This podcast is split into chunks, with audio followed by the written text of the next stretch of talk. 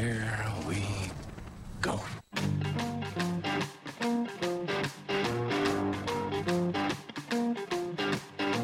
We're on a mission from God.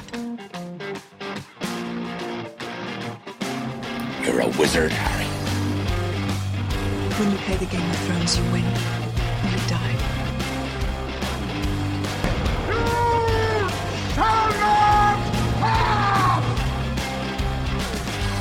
To speak up. I'm wearing a towel. Oh. Smash. Shh. It's starting. Welcome to Pass the Remote. I'm James Chalmers, and with me, as always, uh, my great co-hosts Tina Hartonidis Hello. and Nicholas Owen. Hello, we've been downgraded from wonderful to great. And I've know- noticed that every time you do that, I always go hello like that. You sound like Hello. Price. no, I sound like the old lady in The Simpsons. Can I come to? Well, I was going to say they're back because the, the last two episodes that we released, episodes 9.5 and 9.5.5. Not nine point eight. No, I don't know what I was doing. And then someone, like uh, some- a listener, was like, "Why didn't you call this episode trailer trash?" I'm like, "That would have been really clever," but instead, 9.5. We have listeners commenting. Yeah, like That's so exciting. face to face. They're also Thank you. emailing our Thank you, Hotmail listeners. account, like, Really? No, I'm just kidding. Oh. I haven't checked it. I just wanted to like make Hotmail sound cool again. Hotmail's so cool. uh, we're back. You can tell we're back because uh, we've been gone for a while because we're just kind of pandering on the. That's not even a word. What's up, Nick? You No, were no. staring at me so intensely. No, I was going to say, they know we're back because they're listening to this. That's, Yeah. Yes, you've nailed it. You hit that nail square on the head. And Ah. what a wonderful feeling to be back. It's it is, and it's great because sorry, I was like trying to like It really seg- didn't need any. Yeah, that's okay, we'll move on. Guys, I don't know if you, un- if you understand this. We're back, um, and we've been going. In pog form. It's been a while, so we have quite a few movies to review, like because we had a bunch of really cool stuff come out. Unfortunately, we did miss the release of Fantastic Beasts, so we won't do a Harry Potter list yet. We might just wait for the next Fantastic Beasts movie or something. We got a lot of like set up. Well, we could just do it next week. Well, there we go. I would like. I want, we should keep a topic if we can. Okay. We've got a lot of like kind of lead ups to movies. We've got like the Road to Infinity War to do, which we'll start towards the end of the year. Uh, the Path of Justice League, I think we might do as well. So there we go. That might be a bit tougher to watch some of those movies. Enough for me. Suicide Squad's not great. I don't think Tina like Man of Steel either. I haven't No. gone back to Suicide Squad. Like, I bought it almost on the release day. I bought Yeah. the, the extended one and I haven't watched it, which probably says something. It's not great. It doesn't like unlike Batman vs Superman, which is a really fantastic extended cut, which I really enjoy. Um, the Suicide Squad one a- adds basically nothing to it. Can I also just say, Yes. um, this is going to sound super girly, but I don't know if either of you guys have heard of. Um, there's these two girls on YouTube called the Hillywood Show. No, Um, and they do No. parodies of like everything basically. It's these two sisters, Uh-huh. um, and they did one of Suicide Squad, and it is amazing. Mm-hmm. Okay. Like the production quality is so good. It's like spot on. Um, because what they do is they do parodies generally to music. So this one's to Lady Gaga's Alejandro, I think it is. Mm. No, Judas. The Judas, Judas, ah, ah, Oh, that one. terrible And so it's like Joker, Joker, ah, ah. Um, but yeah, like the production value is just amazing. So um, you should check it out, even if it's just for like thirty seconds, because you can't if you can't stand that song. What are they called? The Hilly Um, Sisters? The Hillywood Show. Hillywood Show. Hillywood There you go, guys. You got free promotion on our show. Google them Now as we promote speak. us. Um, Yeah, maybe the Hillywood sisters can uh, sponsor throw, us. us, throw Yeah. some cross promotion. We um, yeah. uh, Well, before we get into the reviews, because there are quite a few things to review, uh, movie, TV, and more. Um, maybe we could talk about some news that broke uh, in the last two weeks. We can get to talk about yet, and that's that there's a Batgirl movie coming. I didn't know this. I didn't know this. There's a either. Batgirl movie coming. Not that Joss Whedon's doing it. Oh, cool. It was huge, huge news. It kind of broke the internet if you're into comic books because, as everyone knows, he directed not one but two Avengers films. Left Marvel was like, yeah, I'm done with that. I'm probably not going to do comic book movies anymore. And now the guy who created Buffy is going to do a comic book movie about a mm. teenage girl who fights crime. Yeah, that's mm. cool. That's really. I, I can I just say, I don't think there is anything that Joss Whedon has done that I haven't liked. I think Yeah. I like everything that he's done. What's his? If you, what can you go through? I, I only know Buffy. Obviously, Buffy, Angel. um, Angel. He's Firefly. also done, and, yeah, oh, Firefly, um, so good. and Serenity, and he's also he also did um Doctor Horrible sing along blog, which is wonderful. which is so good. it's like a forty-five. It's like a. It's like It's like three. a short film. it's like 45 three minute- 15 minute acts are released like one part at a time, and it's um a Neil music- Patrick Harris. Yeah, he plays this villain, Doctor Horrible, and it's like an origin of a supervillain. Mm. Uh, Nathan Fillion plays the superhero, but he's kind of He's not a a, jerk. Mm. he's not a likable superhero. Uh, Felicia Day is in it. Um, I show it to my um, when I was teaching English. I was showing it to my English students as um, examples of short stories and like anti-heroes and stuff like that. It's just so good and it's so funny and the music in it's really good. But even just like the story itself is awesome. yeah, it's really great. Um, he also did. Um, well, he didn't direct, but he wrote and produced Cabin in the Woods, Yep. which is a great horror film. Uh, plus, he wrote and directed the Avengers films. oh, so good. Yeah. Uh, I mean, I haven't seen everything. I've seen Dollhouse, but apparently that's really good. Yeah. Apparently, Dollhouse is amazing. Um, but the dude's great. Like anything that guy touches, and oh, and Midsummer Night's Dream, he did a make remake. Oh as well, yeah, I really want to watch that. I Um, really want to watch that. I mean, but all you have to do is say Buffy, and that's that's it. That's a nerd cred enough. Like, yeah. um, they haven't announced any casting yet. People, have- Apparently, he was a writer for. St- I'm just looking at him up on IMDb. Yeah, yeah, he's, he's- a writer for Toy Story. yeah, he's done some crazy stuff. Like, he's great. Uh, he also wrote um, the original Buffy movie, but denounced it. 'cause He didn't like the way the direction they took with it and stuff. Just to clarify, he didn't do Midsummer Night's Dream. He did Much Ado About Nothing. Sorry, that's right. I do apologize. That's right. I was getting my M's in my Shakespeare's Yeah. confused. Never do that. Um, so yeah, no sh- no word on casting yet. Um, but I'm excited, man. Like it's apparently there's now four Batman movies coming out in one year. really? And Well, I people, guess. people are speculating that like DC are kind of backtracking because like a lot of their projects aren't working and a lot of them aren't going forward. Like Aquaman's been delayed. Flash hasn't got a writer or a director. They've only got a star. Um, Suicide Squad didn't do very well. Man of Steel 2 is still kind of are they going to make it? Are they not going to make it? So in 2019, at this stage, we have the Batman, Batgirl, Nightwing, and Gotham City Sirens. And now they're thinking maybe DC is going to do the Gotham universe, like the Gotham movie universe, and then do their Justice League things as well. Like, hmm. which I don't think is a bad idea because Batman. It's just a shame, though, isn't it? It is, but I think I think they kind of I think they just kind of like to look. We have to see what works and what makes money, and what people are interested in. And it is Batman. And like anyone in any kind of universe with of those characters, I think really works. But based on a trailer that we'll discuss later, I think they're heading in the right direction with the rest of the universe anyway. Hmm. Well, can I also just interrupt for Yes. one second? Um, I don't think it's going to be as good as Muffy the Vampire Layer, which Joss Whedon is also credited for. Well, you're right. It's gonna be yeah. Uh, anyway, I just wanted to talk about that news, and I'm so glad you guys hadn't heard that. I thought you would have been all over no, that. but I hadn't heard that at all. You kept that. You kept that under wraps pretty good. Kept I under definitely told hat. you. Kept that under No, your you bowler didn't. hat. Yeah. Um, I might not have mentioned, mentioned Joss Whedon, but I'm pretty sure I was like, hey, there's a Batgirl movie coming. Um, but that's okay. Um, let's get into some reviews, guys. That's what we do here. We do reviews and we do news. It's my little catchphrase. Nice, I Did loved like it. it? Yeah, it's I feel like news should come before. I feel like you should say we do news and we do reviews. Well, I just made it up on the spot. I apologize. Yeah, and I'm giving you um, feedback. Listen, listen to the bickering, guys. Listen, Two weeks. no, listen to the summit, the, the, the formative assessment feedback.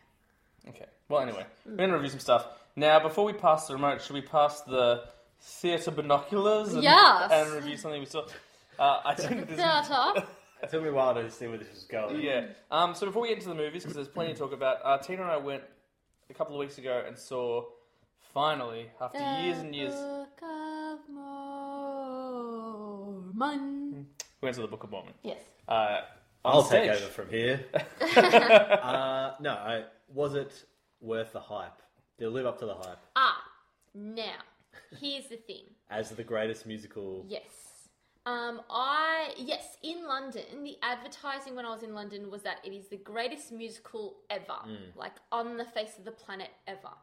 I don't think it's the greatest musical ever on the face of the planet. However, it is a fantastic musical. It's really, really good. But I don't think it's the greatest musical that has ever existed. I will say this, though.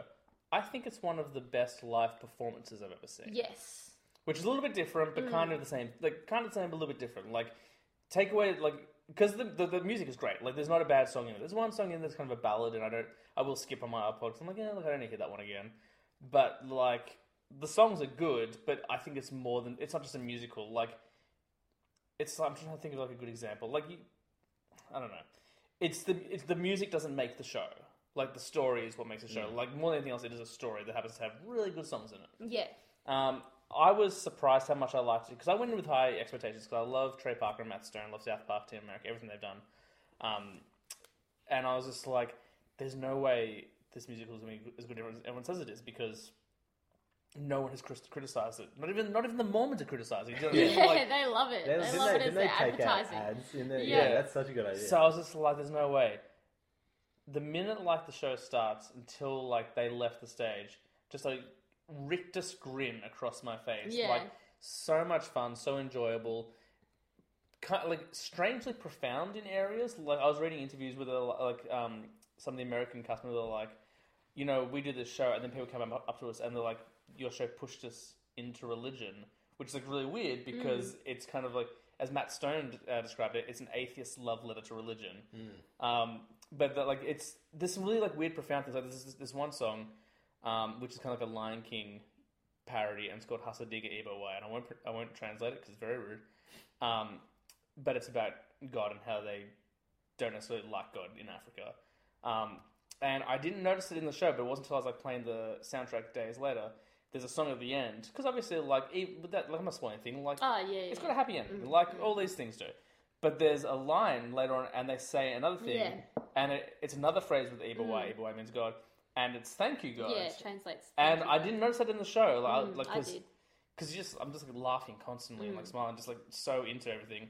I didn't notice it. I was like, oh my god, like they literally like changed the minds of people in this show. Yeah, what's fantastic about the show, it's not it's not a stab in the back of Mormonism or not like anything like, making that. fun of it. No, No. that's exactly right. Like the most that it's made fun of, I think, is like there's the scene in Spooky Mormon Hell Dream where like you know these these coffee people dressed up as Starbucks coffee cups come out. Like Mm. that's probably the most that it really makes fun of Mormonism and like what Mormonism believe Yeah, Mormons 'cause they believe in have and stuff caffeine, like that. No, they can't. all of the humor, like all of Um, the most of the humor comes out of their innocence. yeah, that's exactly So it's right. not it's not even them making fun of yeah they're not, like like so, this is like- what we believe and like and when it's said out loud you're like oh that does Yeah. sound kind of goofy. So But what's one- I would argue if you discuss any major religion, if you're deep enough, they're like all of them have something that's a little bit goofy in there because Yeah, that- that's what exactly it is. right. Like it's morality tales. But and, um, what's wonderful is that yeah, at the end of the show,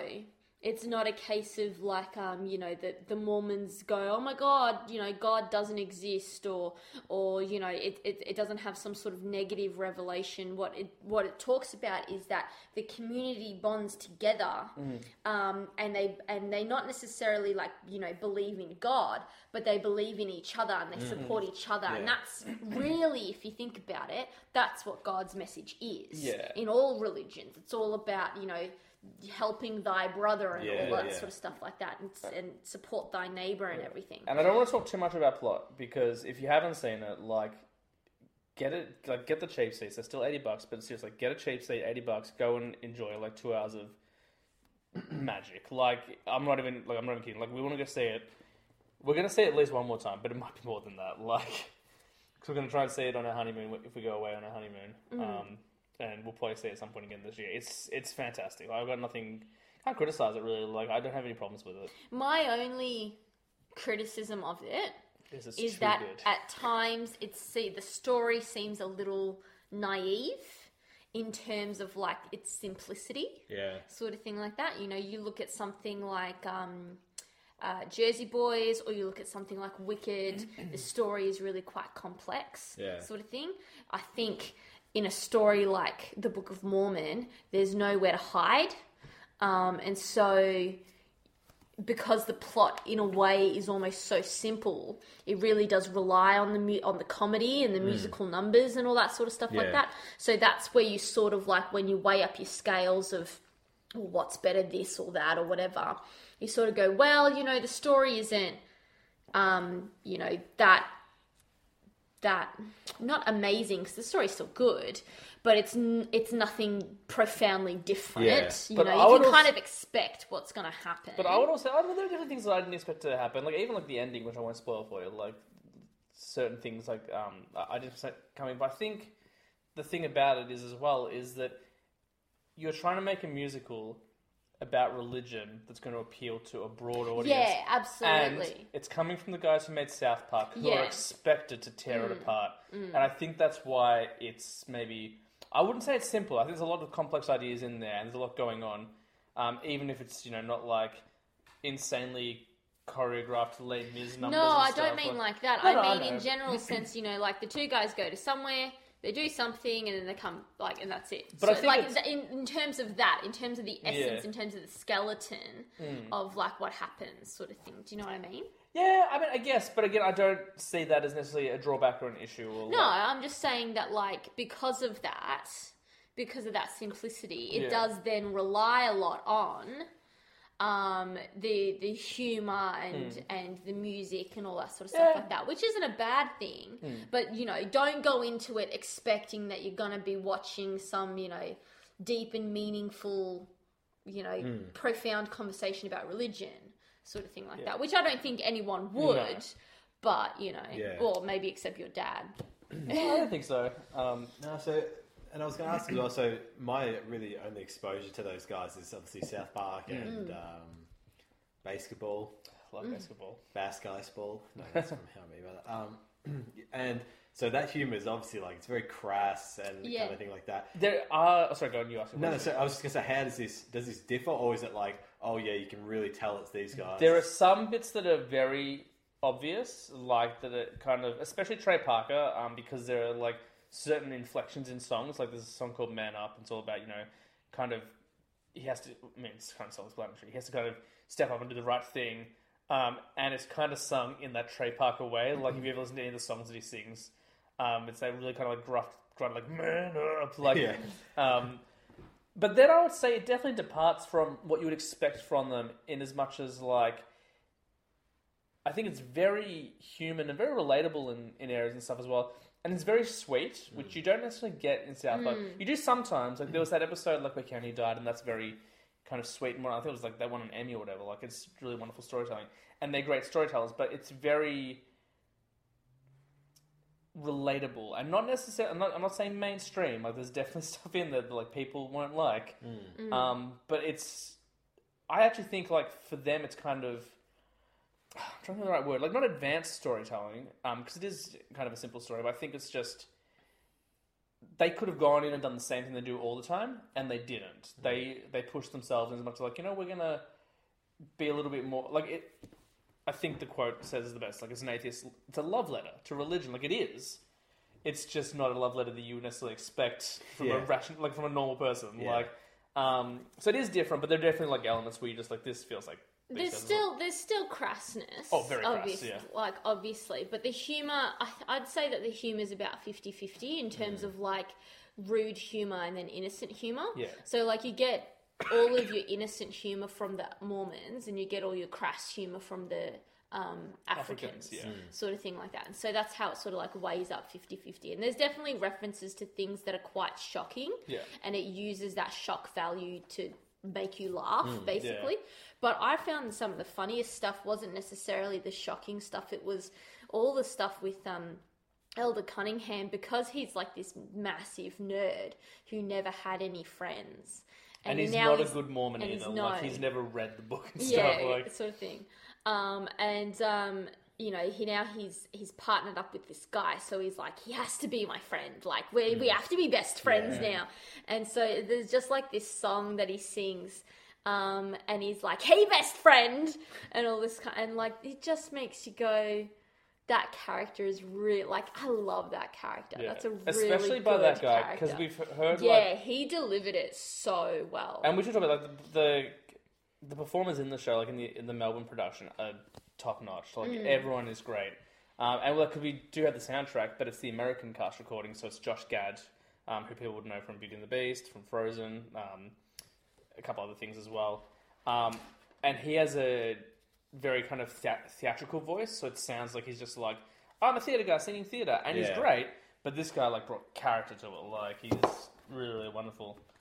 I see you've got a A program. program. Yeah. pro- program. yeah, I'm just trying to find The guy? our guy. Yeah, I think it's. so is this a specific Melbourne program? Yeah, there he is. So his name is AJ Holmes, the guy who did Elder Cunningham, and he was also involved in StarKid production. So he did a Harry Potter musical, Me and My Dick and Twisted, as well. Um, Like which Dick if and you, I? no, like it's really good. It's really really good, All and those- obviously Harry Potter musical's amazing. Hmm. Um, but yeah, like I kind of feel like Josh Gad. He did the nerdy character, and he like nerd, like stereotypical nerdy character. He did it well. Yep, that was good. But this guy, you can tell that from the moment he opens his mouth and he says one line, you get an absolute idea of the kind of childhood that this kid had. Mm. Because, I don't know, maybe I see it because I'm a teacher, but I very much see that social. There's the stereotypical social awkwardness, and then there's actual social Yeah. awkwardness. No, I would agree, sort of thing like, that. I- I and think he delivers that like really, really well. Like he does the whole like, yeah, guy friend. Yeah, like like. Josh Gad, like I think he he delivers it. Like he he executes what you would expect, but this guy elevates. Like Yeah, he, this guy he takes the material and is like this Like is I like when I saw him, I was like, "Yep, that's that's my students. Mm. That's this student. I absolutely, totally relate to this guy." Sorry, I'm just flicking through this. Yeah, yeah. No, it does. It looks funny. yeah, Mm. it's definitely worth considering. And also like in terms of production value, like it's very minimalistic. Like they don't have like big like gorgeous sets and I stuff. don't think it's necessarily minimalistic. What it is is subtle. It's Yeah. not um, something that you it, like like when you see when you see the set production for Matilda, there's no escaping that. Mm. You know, it's these giant letters and the colors are really bright. There's a lot of purples and greens Yeah. and blues and stuff like that. And the whole time you're watching it, you're just like, this is the set that I'm looking at, and you're aware of that. Whereas this, it's not necessarily like simple or minimalistic or there's not a lot of it. It's just it's really subtle and it plays into the scene so seamlessly that you're not paying attention to the fact that you're actually looking at a set. Mm. And so like around it they have this frame and the frame changes colors throughout the performance to reflect like where they are and stuff Yeah. like that. And you don't notice that when you're watching the show because it's so seamless and then it's not until you go through the book where you go oh that was because it represented africa and that's Yeah, because it represented salt lake city and all that sort of stuff like that so you know it's really really well done in terms of set because the set really can like make or break a show um So it's And- like top notch in all facets, not just like. yeah. yeah absolutely that's cool. Actually, I'd like to say, I just to address you. I just remember something else because you were like, "Can you tell us like the South Park guys?" There's one sequence that definitely is them, and there's a hell sequence, and like it's so like South Park. It's Yeah. weird. yeah Um, and I, like that, that's that's probably one of my favorite songs in the soundtrack. Like, If it's, you're gonna, all I'm gonna say is keep an eye out for Hitler because that's the best bit. Oh, really? Yeah. um, yeah, definitely go see it. Like, we're gonna see it at least once more, but Mm. potentially more than once. Do you know how long it's run? Because eighty dollars is quite rich for someone who doesn't really get into musicals. Like, Yeah. I mean, Yeah, Is it- it, is it going to be around so long that you can be able to find cheaper tickets? Or? Uh, I don't. I think know. it's a limited I think run. It is. It is going to be a limited run, but I definitely think it's going to. I don't think it's going to finish early like a lot of shows have. Like Legally Blonde finished early, Oh, and, yeah. and all that sort of stuff like that. So I think it's going to do its run. It might even stay longer because they might have more of a demand for it. Because this is the first and pretty much only time it's coming to Australia. yeah. it's almost permanent. It's almost pretty much a permanent fixture in Broadway and West End. Mm. Um, so you could always go see it when you're in America. Yeah, as go see well. it when and you're in you New know York. what? Yeah. It's going to be a hell of a lot cheaper. Yeah, they probably just than give it seeing away it here. tickets. Yeah. yeah. Because if you go to the UK, it's like twenty pounds Oh my god. Yeah. Yeah. I'm gonna to be go in, s- I'm to gonna be in see London. pretty much any musical Oh, are sort you? of thing. Yeah. There you go. You go see it at the West End. I'm going to be in London for so long that I'll need something to do. So yeah, this that's is exactly right. going very nicely. Yeah, yeah. Um, so how many magical AIDS frogs would you rate out of ten? Um, I'm going to give it. That's a no scratch for those who picked that up. Um, I can't decide between a nine point five and a ten. I'm gonna go. I'm gonna go with nine point eight. Whoa. I'm gonna go with nine point eight frogs Out of 10. out of ten because only because I don't think I've seen the best musical in the world yet. Yeah, okay. But that comes close. Do you think know, it's if, still yet if to be the made? advertising, sorry, Seems unlikely that it's still yet to be made, though. yeah, I know. Um, well, Well, I haven't seen. I haven't like- seen. I haven't seen like every single musical Mm. either. Like, there's a lot of old classics ones that I don't like. Annie, pfft, not watching Paint that. your wagon. Paint Your Wagon or anything, but only because it's been advertised as the greatest musical ever. Oh, Annie's not good. sort of thing like that. So that's why I'm like, well, it's not the greatest musical ever, but it's very, very, very good. Um, I'm not rating it just as a musical, just as a show in general, and I'm giving it a ten. I loved it. Like That's- I've listened to the soundtrack every day since we've been like, That's 100 out of 100. Are you yeah, sure that's yeah. what you want to do? It's it might it might be the best thing those guys have done. Really? Yeah, yeah, I agree with that. Like, I like South Park a lot, but like there are definitely episodes where I could skip, and like there are definitely weak seasons. Like I think like between And after 10 a while, between ten to like- four, like I think 10, 11, 12, 13 are kind of a and bit. after you watch a couple of episodes of South Park, it starts to get a bit same, same. Yeah, I mean, I must say, I'm not a massive fan, but, you know. Um, and I like Team America, but I don't think it's like their best movie. I, I, I love BASEketball as well, but I think this is the best thing they've done. Um, and I love everything they do. So yeah, a ten. Guys, let's put down the pamphlets and get into movies. Let's, no more programs and theatre. Let's do what we came here to talk about. We have so many movies to review. Nick, I'm going to let you go first, simply because you didn't really get to input all that much in that last. One. No, that's okay. I enjoyed it, though, because I was very curious, because this is the. Like, I've never heard a musical with this much buzz Yeah. uh, before, and so it was interesting to actually hear firsthand what it was like. You know what we should do? We should get my dad to review it. we definitely should get my dad to review Yeah, it. he just Did he skirted enjoy it? all the. He liked bits of it. Like my dad doesn't like crass humor at all, and I don't think he knew it was the South Park guys. He was just Oh, like, okay. "Oh, it's a popular musical," and like we were like all placing bets. Like we was like, "How long till he gets offended?" Like in this show, Yeah. And we were like one song, two songs, whatever. That was like four songs. So the first four, Four songs, songs, because the first four songs are all innocent songs. yeah. Yeah. and like the first song in African is like so obscene, like it's Yeah. nuts. Um, but he did like. I think he liked all the Mormon stuff. I think the Afri- like the African songs and like because they're all kind of like they're all swearing and doing horrible things and stuff. So it's tough to to like this if you don't like blue language and whatnot. Well, yeah, even at one, because I was sitting next to Graham in the first half, and um, there's one point where somebody says, "Ah, shit," and he just goes, And I think it's just because at that point you've heard so much. "Yeah." like, I'm not even kidding. Like they use, they only use it in one song really, but the c word is used so much in that one song. We're just like, oh, I wasn't expecting this. Yeah. And it's like click, click. There's also Yeah, like click, yeah, click, talk this, about that a click, click, yeah. that sort of It's thing. like it's pretty intense. If you're not into swearing, maybe give. No, you know what? Even if you're into swearing, don't give it a miss. Like because it's Your so- sister did not like it. I don't think she did. We'll have to like we'll have to get it. I don't we'll get her to review at it. We need a Chalmers. We'll get my whole review. family come in to like review this. You be honest. You're on on record now. Yeah. Um, yeah, hit us with a movie, man. Okay, so Smack us with a tape. I'll give you a double helping of like trash comedy. Sure. So the first one is Why Him? I haven't starring watched Oh, Bryan that one, Cranston yeah. and James Franco. I did not like the trailers of it, but I do have an iTunes download. I felt like it was basically cuckoo. The show. Ah, yeah, yeah, Oh yeah. yeah, you know what? It pr- basically is. Yeah. Um, I like that show. The first season, anyway. I won't spoil anything. I mean, it- it's kind of worth a watch. You know what it is? It's a movie to watch when you're like tired and you Yeah. don't want anything that you're actually gonna have to think Yeah. about. It's real simple.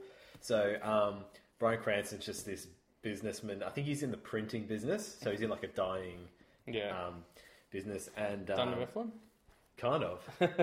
and uh, and his daughter lives out in LA, and she started dating James Franco, uh, and he's like some really rich new tech mogul. So well, he's pretty much the opposite of uh, of them because their Yeah. family's in the printing.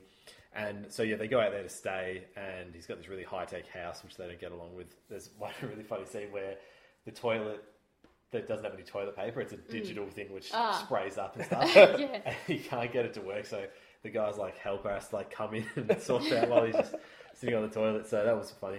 Um, but having said that, it's a rom com, so I'm get you can guess Yeah. how it ends. Like there's an argument three quarters of the way through, and then obviously the, you know you'd expect the ending to happen. I'm So- guessing that like the arguments between like the daughter and the dad, and he has to mea culpa, mea culpa. Like, yeah, uh, it, do you like that Latin I brought in? yeah, it was sweet. Some class. What's class. that?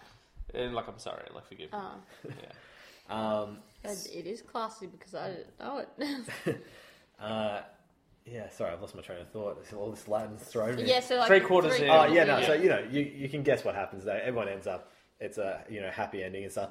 And so the story's not that satisfying, and neither are the slack. Sometimes movies like that you st- can still be funny because like Hmm. of the slapstick jokes Yeah. and stuff like that, Mm. and they're not enough. So I mean, Yeah, a perfect example of that would be something like Mike and Dave Need Wedding Dates. Like I went, Yeah. I went in knowing what it was going to be, but I really enjoyed it. Like that's a totally fun movie. Like Mm. it, it helps that the cast is excellent, but like, Hmm. um, yeah, go see that one. Yeah. So uh, this one, as I said, like definitely not essential viewing, Mm. um, but you know if you just want some cheap comedy, it's pretty Mhm. good for that. So Hmm. I give it, I'll give it like six out of ten.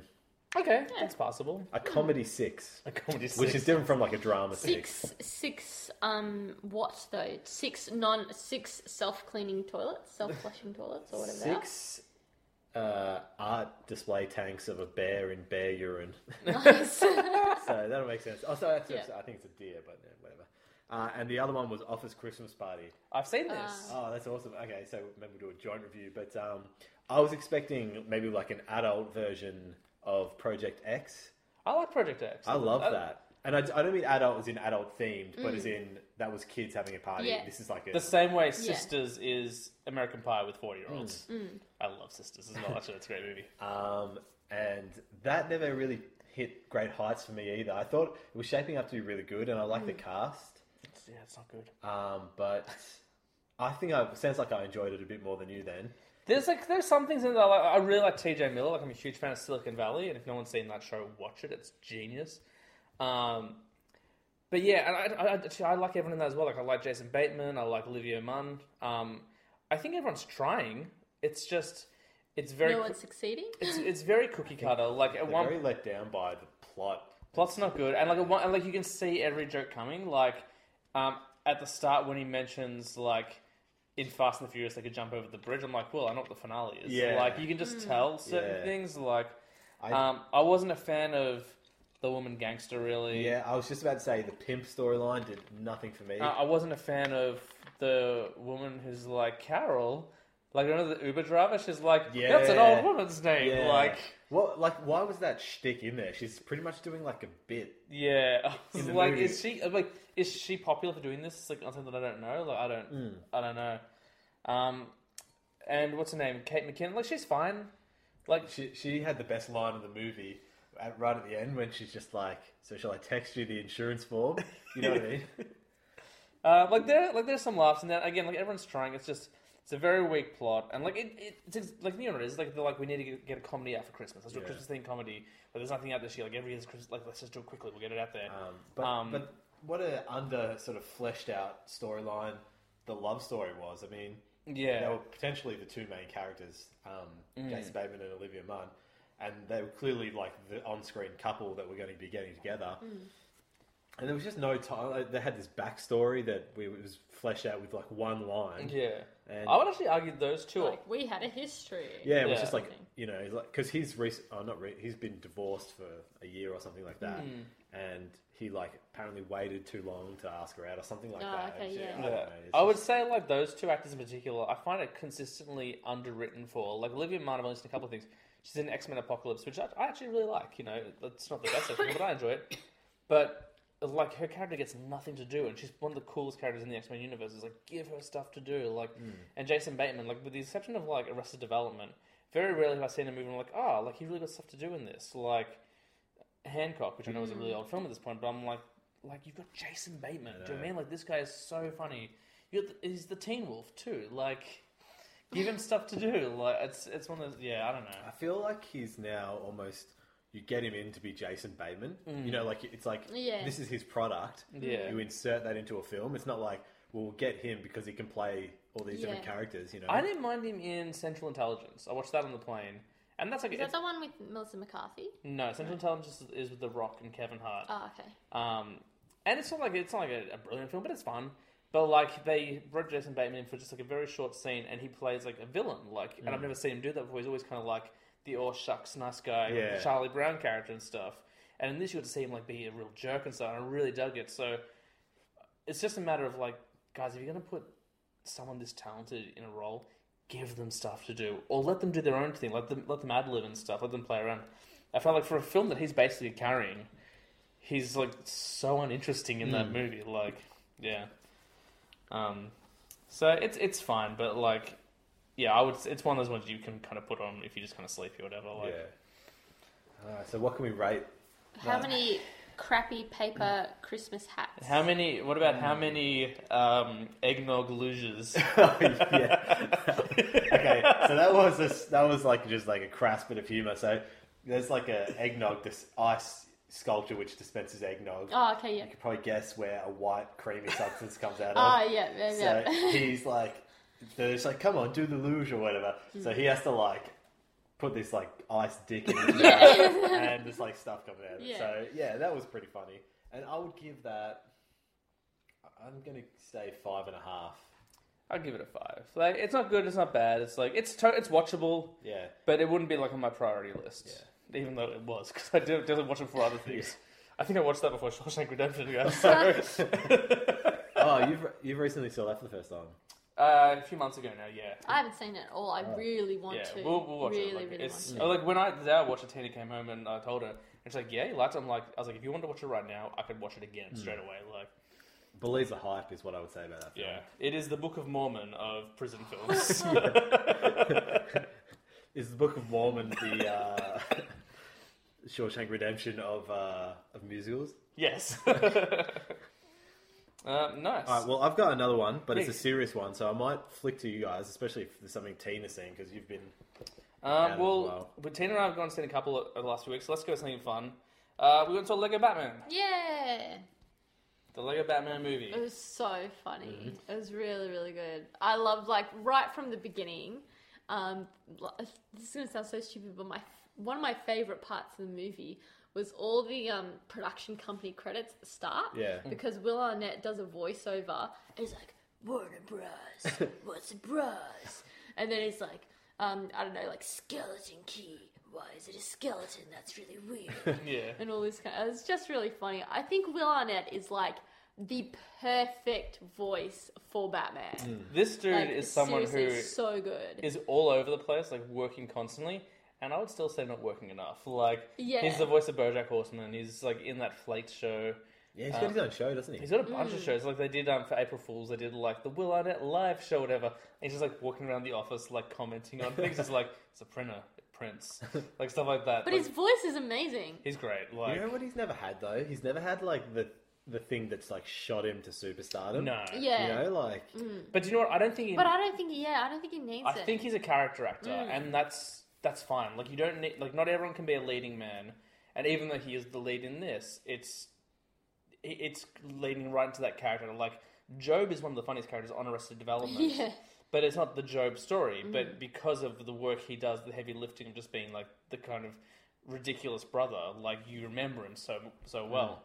Um, yeah, this is a pretty great flick. The first 15, 20 minutes is one of the strongest openings to a film I've ever mm. seen. Like, It did sort of like dip in the middle yeah, definitely. um, in terms of like concentration and story. Um, but it definitely like made it back, I feel. Yeah, I would say it's probably not my favorite Batman story. Um, just because, like, like, I thought, like the like, because the Joker is the main villain, in it, and I wasn't a huge fan of his plotline and stuff. Like, I see why they did, and they've done it in the comics and stuff before. I just wasn't a huge fan of that. I, to me, I would have, I, I was expecting like, you know, like the Lego Movie. Like, the Lego Movie is such on such a big scale, like, which is funny because it's about like miniature toys and stuff. But like, it's such a big movie, and like, even though I would say the first ten minutes of the Lego Movie is probably the weakest part of the film. Like once it gets going, it doesn't stop, and it's kind of relentless in like its jokes and it's fun. I like this better than the Lego movie. I don't know if I do. Um, but I did like lots of things. Um, uh, I liked the amount of villains they brought into it. Like that was kind of cool. Um, I was kind of bummed that they brought in the Justice League as a cameo, but then never kind of went back to them. Like, and I know it's the Batman movie, not the Justice League Lego movie, but I felt like you know we could have definitely, you know, I love Batman, but I also love Green Lantern and Flash and Yeah. Wonder Woman. Like you put them in there, but again, like their role in the film dictates very much why you don't see them. Like there's a reason why they're not in the rest of the film, but um, I would have liked maybe a little bit more. But that's just me kind of nitpicking. It's really really fun. Um, I think the ending is pretty good. I'm trying to, think, I'm trying to remember how to end it ended. We saw like a week and a half ago, two weeks ago now, so I've seen a lot of movies since then. Um, but yeah, like all in all, like super fun, like totally rewatchable. Do you have anything else you want to say about it? You just, mm, yeah. What? You're just like hijacking me. I'm sorry. Go. Oh, well, It's I don't my know what I show. yeah, I don't know what I want to say now because you just like you say it all. Um, yeah, no, I, I really, really, I really liked it. Yeah, there was just that bit in the middle where it sort of like dips in terms of like your concentration. So obviously, then I think it's a bit long for a kids yeah, I was movie. about to say, is that because it's Yeah. too long? Um, you know, the the kids, I would feel would be a little bit sort of like, you know, losing their concentration there a bit. Um, I didn't mind the storyline between Batman and the Joker, um, but however, I'm not a connoisseur of Batman like James is.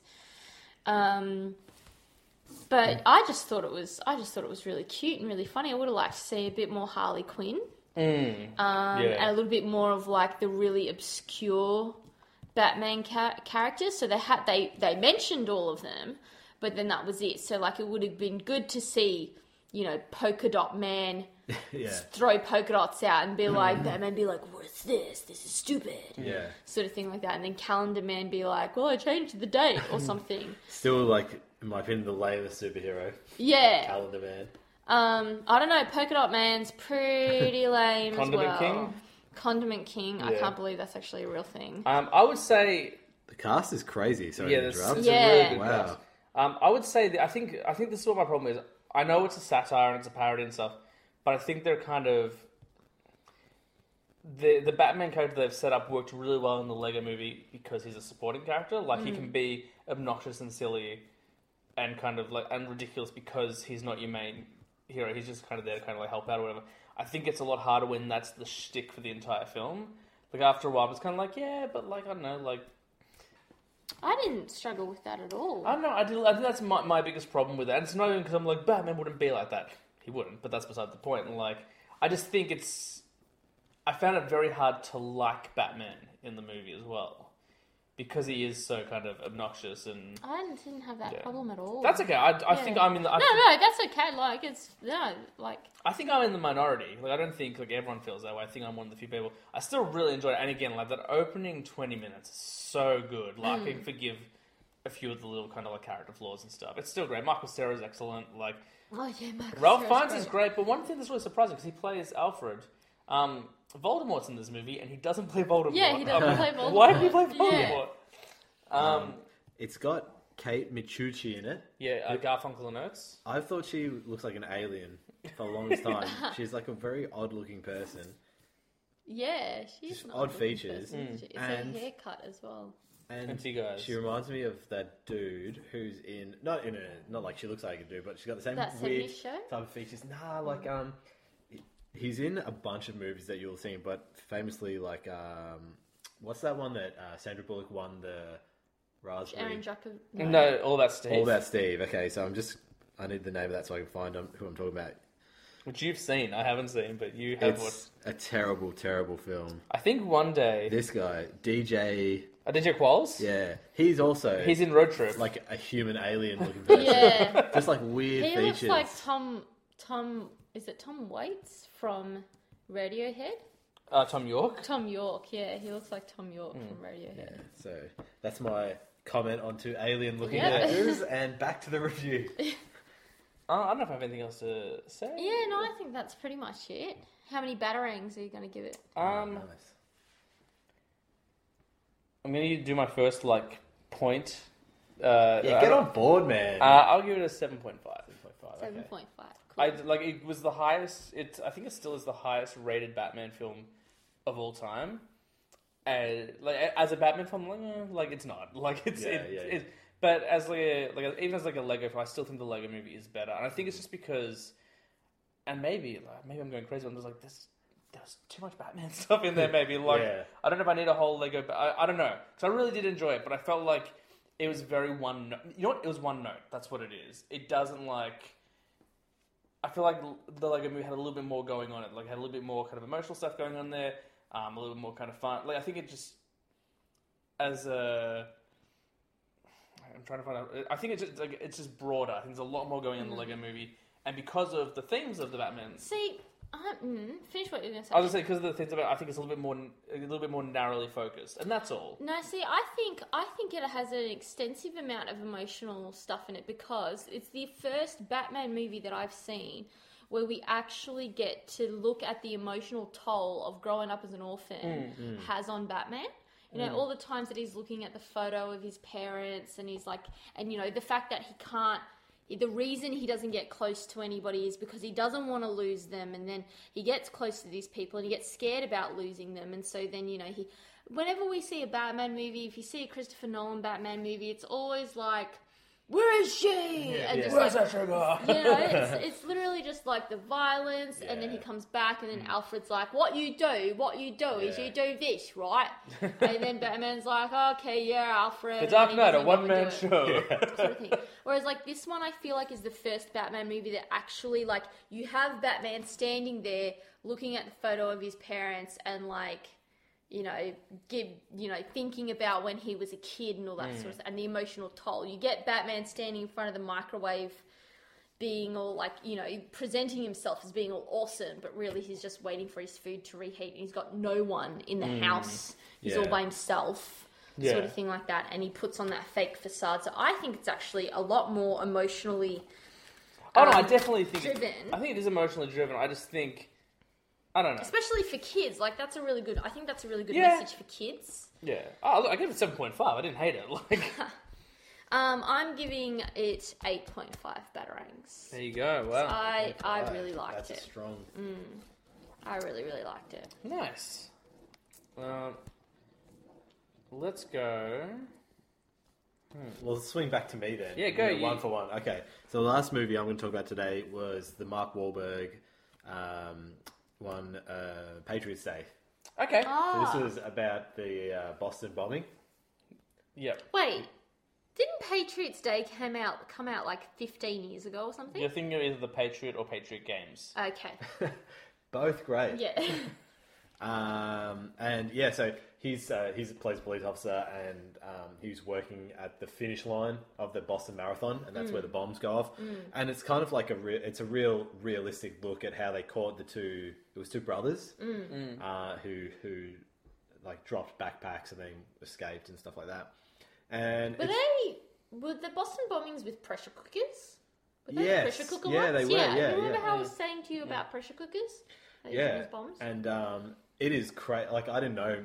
I, I like just saw the news about it, so I only know the bare like like the skeleton facts. But yeah, oh my god, the, the, it's crazy how they caught these guys and how crazy they were. Like there was like a shootout where they were like throwing these uh, homemade bombs. There is like a really awesome official like. Uh, thing for an improvised explosive IED. They were throwing these IEDs oh, okay. uh, at these cops who were trying to shoot them. the cop cars are like blowing up. It's No crazy. shit. Um, and they splice it with real footage, Oh, wow. which makes it really realistic and scary as Mm-hmm. at the same time. So um, I would recommend watching that. So I'm not going to give you too many spoilers. Like obviously you probably know how it ends. yeah. Like, Mm. Just because like. um, but yeah, so I would give that eight IEDs out of ten. Mm. So it's not So- as good as Lego Batman. no, no. the Or, cast isn't or as good. it is. yeah. Um, no, it's great, and the, and the acting's great. Mm. Uh, Mark Wahlberg is is this the Fat Mark movie?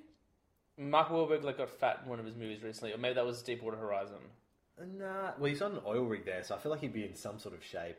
This one, he's definitely not in peak condition, but he's, Like- he's, you wouldn't think, oh, that's fat Wahlberg. One of them was like Fat Wahlberg. They they talk about like how he tried to look more regular in one of these movies, like more like a regular Joe type thing. I mean, he's just like a regular cop kind of guy. Yeah. But um, he works really well in this because it's set in Boston. Yeah. So Yeah. he's like his Boston sassiness is like Yeah. it works really well here. Um, so yeah, definitely recommend that to anyone who likes serious movies because there's not many jokes. Uh, well, we got two more. Is that him being fat? I don't know. Doesn't look like in there. I think he's just. There was bulky no 'cause like. There was no like great sh- like scene where he disrobed. And his Yeah. gut just rolled out. nah, but you know what? There was like one scene where he was wearing like workout gear and he didn't look fat. So Yeah. I'm gonna say no to Fat Sure. Wahlberg. Um, Tina asked for another movie recently. Guys, I don't know if you know this. We saw a lot of movies while we're gone. Uh, we went and saw Beauty and the Beast. We did. Be my guest. Yeah, you may as Be well, my you may as guest. well take point on Um, this. oh, see now, this is see, this is the thing. You completely dominated with um, Book of Mormon, which is my area of expertise. This is not my area of expertise, and now you're expecting me to talk. You want to talk about Book of Mormon again? No, it's okay. Um, I didn't. I've never seen the original. Um, you would think that I would have, being female, but no, I've never seen. I've never seen the original Beauty and the Beast. Obviously, I know the story. Um, I used to listen to the cassette tapes and have read the book at the same time, do that sort of thing like that. So I don't have it to. I can't draw to any comparisons or anything like that in terms of the movie, the animated movie. Um, but I really liked it. My only problem with it was, and because of the amount of it in the movie, it then becomes an issue, was the CGI. Oh, okay. Um, so I didn't really like the way uh, Beast looked because it looked quite fake. I think at some points they could have they could have just done that with makeup. Like you can do amazing things with makeup these days, and I think it was really like a cheapskatey option to just do him with the dots on his face Yeah. and I then CGI have- it in and all that sort of stuff like I have that. a note on this. I can tell you about this. Okay. Um, so, I mean, like, yeah, maybe do it for a bit, but, like, it wasn't. We've seen that done, and we've seen it done so fantastically. Like, you can literally get an actor's face, put it on another actor, make it look so realistic that you don't even know. I mean, like, look at Looper. Like, you have no mm. idea that that is two different people's Yeah. faces on the same face. Mm. Whereas this was like the second you- you're like, oh yeah, CGI, Well, I mean, and in- then you couldn't Well, we not Leia. see We have it. Princess Leia. Yeah. Back, you know? Yeah. Or even look at like Rocket Raccoon. Yeah. Do you know what I mean? So like that was my first issue, and then my second issue, and I knew that this was going to be an issue because I've seen the trailer. Was I really don't like the way Mrs. Potts was animated, and that's purely just because Who's she? um, The- she's the teapot. It's a teapot? Yeah. Yeah. I mean, I haven't seen So, the original uh, either. okay, so basically what happens is, What? is that um, there's this prince um, who lives in a castle and he's very up himself and very sort of like self-centered and stuff like that. And he's having a party and then um, this enchantress who's disguised as like this old hag comes to seek shelter from a storm. And he rebuffs her and all this kind of stuff like that. So she puts a curse on him and the people in the household. Um, and she turns him into yeah, and so she basically, um, Turns him into the beast. and she turns him into a reflection of what he, the beauty that he has on Ah, the inside okay, of him, yeah. which is nothing. So Yeah. it's horrible and disgusting. Um, and then sh- uh, the the ch- enchantment also turns all the people in the household into the replicas of themselves. So you know, like um, um, the guy who plays the music turns into what's it called? A, Chris- A harpsichord. harpsichord sort of thing like that and the opera singer turns into the wardrobe so i don't know how it really works Yeah. but basically they turn I into feel objects like the objects match sort of their thing. names. Like Lumiere becomes a candlestick. yeah, and like of thing, do you know Cogsworth becomes a clock. Exactly right. um, and then so basically what happens is like that happens, and the castle goes into deterioration. Um, and um, the the enchantress um, says the only way that he can turn back into his human form again um, is if he finds true love, and then is able to become beautiful Hermione. within the in, in the inside. Exactly with Hermione, and she gives him this rose, and the rose is like the pet. Each time a petal falls, the curse is getting solid and more solid and more solid, and so he has until the last petal hits the ground, or else he's going to stay as a beast forever. And so then, um, uh, Flash geographically forward, not in time, but like geographically flash forward to like the little town um, that Belle lives in, which is at like you know the foot of this hill and forest and the castle and stuff like that. And um, Belle's like the odd one in the village because she reads books. Oh my god! sort Wait, they're letting like women She do has- that? yeah, so it's like you know she's Yeah. trying to teach another girl how to read, and he's like, "What are you doing?" and all this kind of stuff. Um, and then Gaston is like the coolest, handsomest, most bravest guy up himself. It is Who amazing They, who how they get to play that in the film? Luke then? Evans. Uh, Luke Evans, yeah. who I think choice. is wrong for that. Oh, Really? Really? I was I'll just- say I think he does a very good job, but I Mm. don't think he's big enough. Like Gaston is meant to be this big hulking man. Like Mm. I would say, like I mean, maybe not the right voice, but like Patrick Warburton is a better choice. Who's that? Um, you know the narrator of Lemony Snicket He's the voice of Oh, Joe. oh, yeah, Oh, yeah, yeah, yeah. Like, yeah, he yeah, would the be guy a good- from um, um, in Seinfeld. He's, and yeah, he's Yeah. and he's also in Rules. For, Puddy. Yeah, yeah. Like I'm not saying necessarily him exactly, but someone Mm. who's like he's got a, he's very big in presence, and like he looks like he could like throw a girl over his shoulder and stuff. Yeah, yeah, So That's yeah. Mm. what Gaston is like. I, Even though I think Luke Evans did a very good job, I was like, I feel like LeFou could take this guy out. Like, Um, but yeah, so basically, like um, Gaston wants to marry Belle, and Belle's like, no. Um, and then at some point, just to really cut it short, um, uh, Belle's father is on his way to market to sell like his goods and stuff like that. He accidentally stumbles upon the, upon the castle. He gets imprisoned into the castle. Belle goes to the castle to try and save her father, and then she ends up taking his place. Father gets let go, and then the Beast and Belle end up falling in love Oh yeah. um, to spoiler alert sort of thing. in case you hadn't heard from this 22, Yeah. no, 26 year old movie. well, it seems like the Well, I- I haven't seen story, the But it- story of Beauty and the Beast is like from it's it's folklore, so Oh, it's okay, yeah. hundreds and hundreds Yeah. and hundreds of years old. Plus, it's Disney, so like they're not gonna be like, Yeah. and then Beast broke her back. yeah. Yeah, Started sort of eating like the end of uh, Split. Yeah. When he's eating the girls. Yeah. Spoilers, there's a it's split. But yeah, no, I, I, I don't even know what my opinion of it is. I I liked it. I don't feel like I need to see it again. I think Emma Watson was fantastic in it. Was the Um, Tooch loose in this one? He doesn't have Yes. much. Oh to, my god, it was so funny at the end. He end. doesn't have much to do, but he is great. No, but he is like his little bits are like gold, solid gold. I was like crying in the cinema at the Mm. end. Um. So yeah, so I actually think this is one of the stronger Emma Watson roles. Mm-hmm. I think she absolutely hit the nail on the head with it. She played it Is the she- perfect amount. Is she like posh? Is she like No, Hermione she's posh? no, kind no, no. She's really down to earth. She's really like nitty gritty. Doesn't mind getting dirty, That's sort of thing like that. Because I want to see something like Stands that up- from her. yeah. Because really, I haven't seen it. Well, with the exception of that bling ring we were talking about last Mm. time. You got to watch Regression, and you have to Yeah. watch um, Colonia. Okay. Like those are two really good. Like she's totally not like that. Like Yeah. Regression. Yeah. Regression. She plays an American girl. Um, is she American in Colonia as well? Is she British in Colonia? She's British in Colonia. But like they're both like she plays like I think like in Regression she's like a farmer's daughter, and in Colonia she's like, kind like she's a air, like a air hostess or something. Yeah. But like she's it's like in the middle of the seventies, I want to say. So she's kind of like all about like women strikes and stuff, and like it's But kind of what in the I middle of that. what as I well. loved about her in this is that she's a realistic version of a strong woman because so Well, I've often heard we that see she uh, made a lot of requests and Yeah. changes to the script. Yeah. Like, we need to do this, we need to do that. That's right, because a lot of the time, a strong like if a guy like Gaston, there's a scene where like Gaston's like inviting himself over for dinner and stuff Mm. like that, and he's physically like in her face, and she's moving backwards, Mm. and then she's pressed up against the door, and he's like physically in her face, and there's been so many times like you see that, and you go, "Yep, that's just a that's." That's a part of my life because that's what women have to go through. Because a man will make a, a statement and you tell him no, and he'll just keep pushing and pushing and pushing and pushing. And what I loved about it was that it wasn't a strong woman in terms of the fact of like, you know, she yells at him or she slaps him or she pushes past or she's aggressive. She just goes, um, I'm eating alone tonight, and then she shuts shuts the door, sort of thing like that.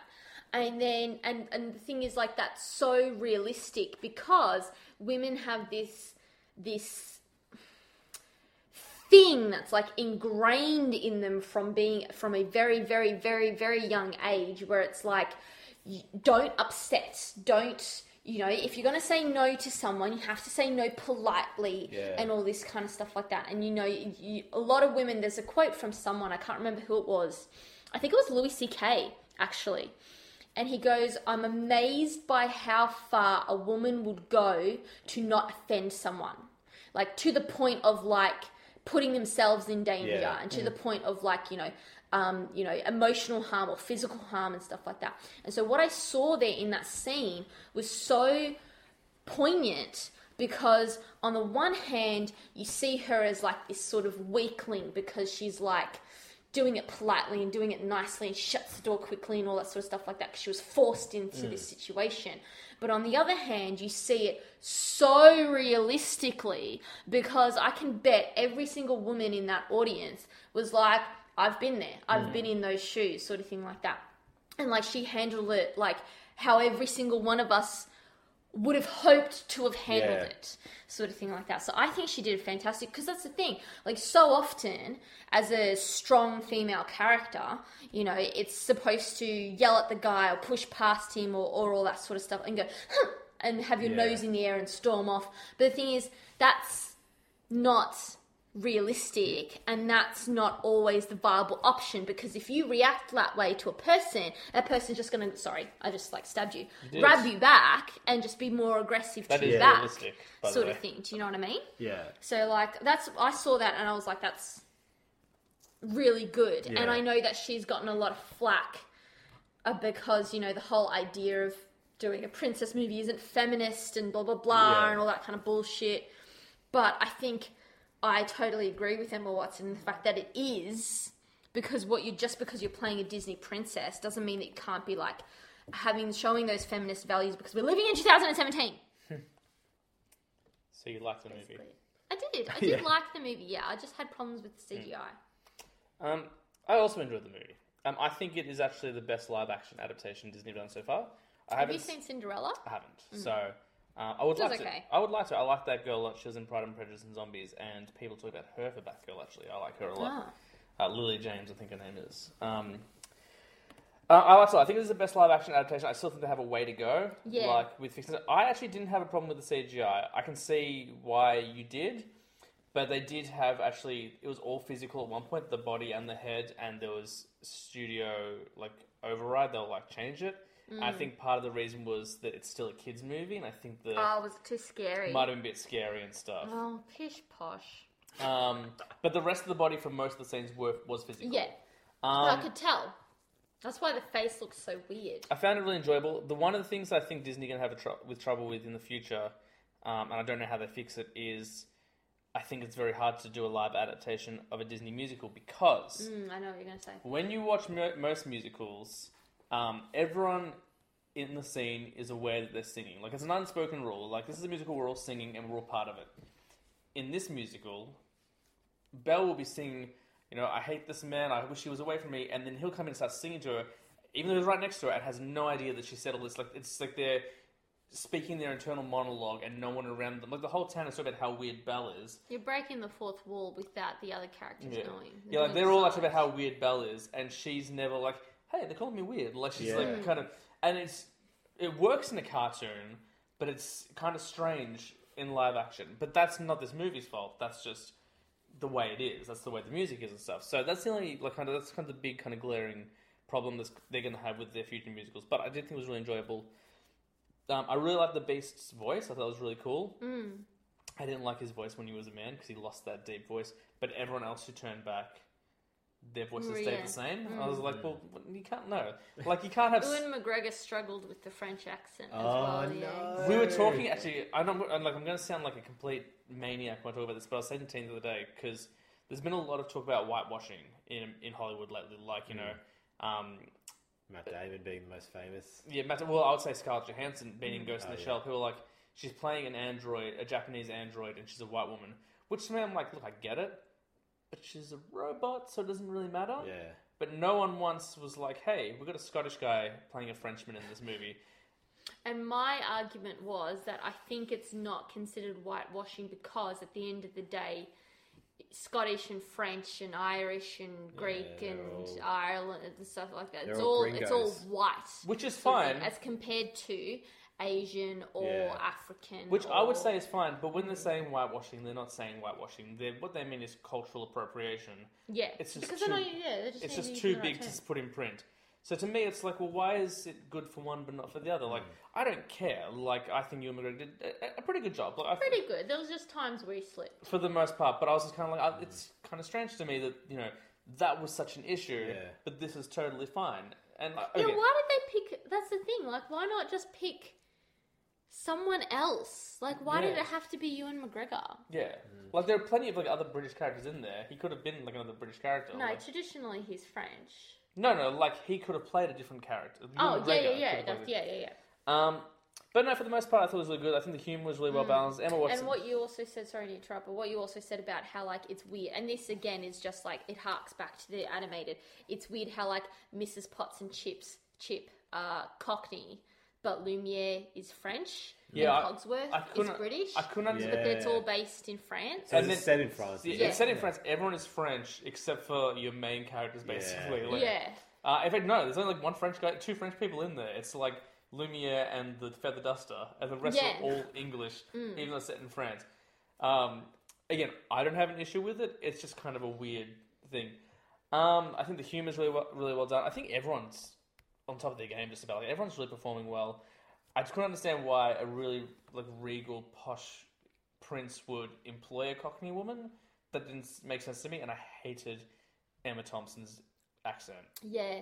Tale as old as time. Like she's so like yeah, it's really jarring, and it might work in the cartoon, but once again, like when you're singing this really beautiful love song about these two people who shouldn't Mm. be together have found each other, it's really hard to appreciate that when she's like, "I'm an old geezer," Mm. But like. the thing is, Mrs. Potts in the cartoon is like this big, rotund, like teapot. She's got this frilly little top. You look at her and you go, "Yep, that is totally Yeah. the accent that fits her." You look at this Mrs. Potts, and the reason that they didn't do the nose as a spout is they said it's because every time they tried to design it, she ended up looking like a pig. so that's why they ended up doing it on the side. But like the type of design of the teapot doesn't lend to a Cockney accent. Yeah.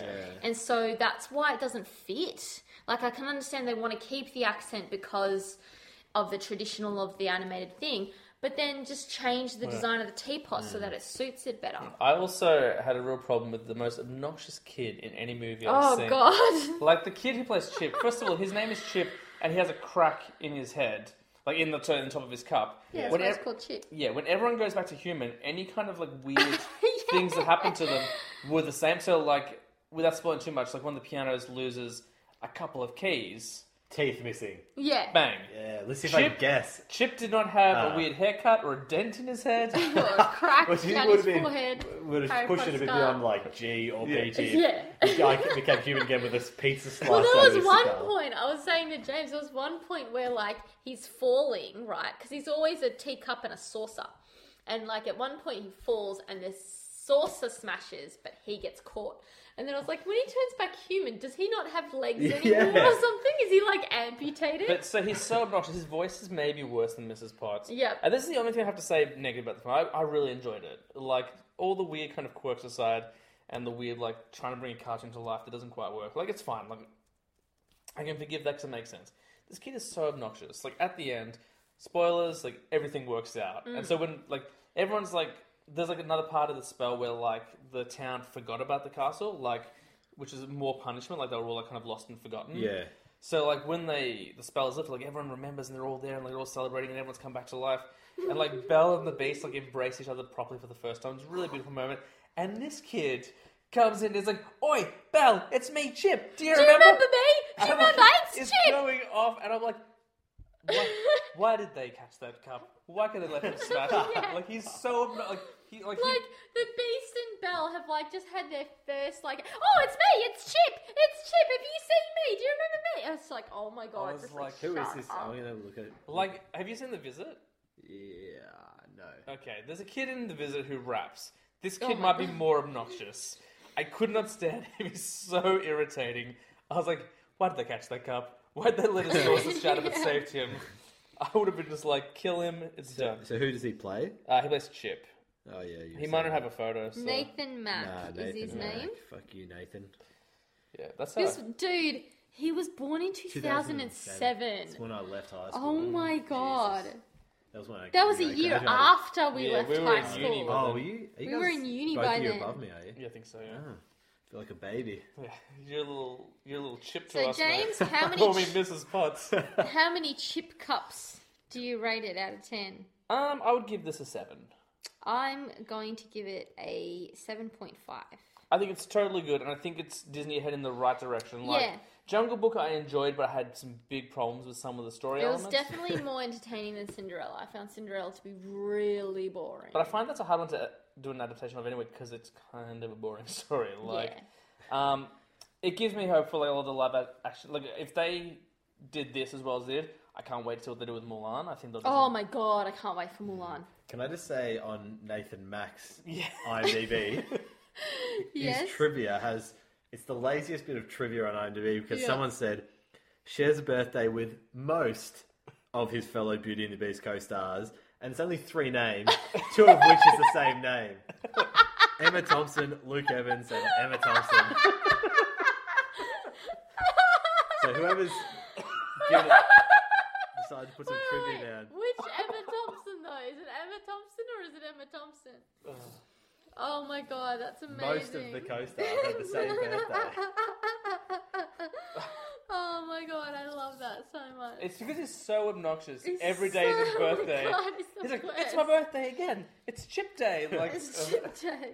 um, yeah, totally good. With the exception of that little kid who I Okay. wish they dropped. Now, is it something that's sort of like it must be seen at the cinema, or is it something you'd wait for like? I think you can enjoy it at the cinema or at at home. Yeah. I don't think you have to see it. in Like I know there are a few people online who've seen it multiple times in cinema, and I'm like, "Hey guys, I calm down."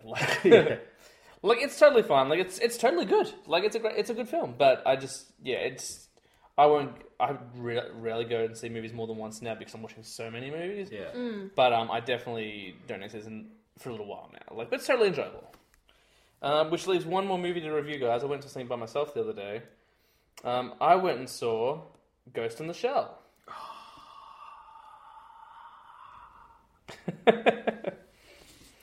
um,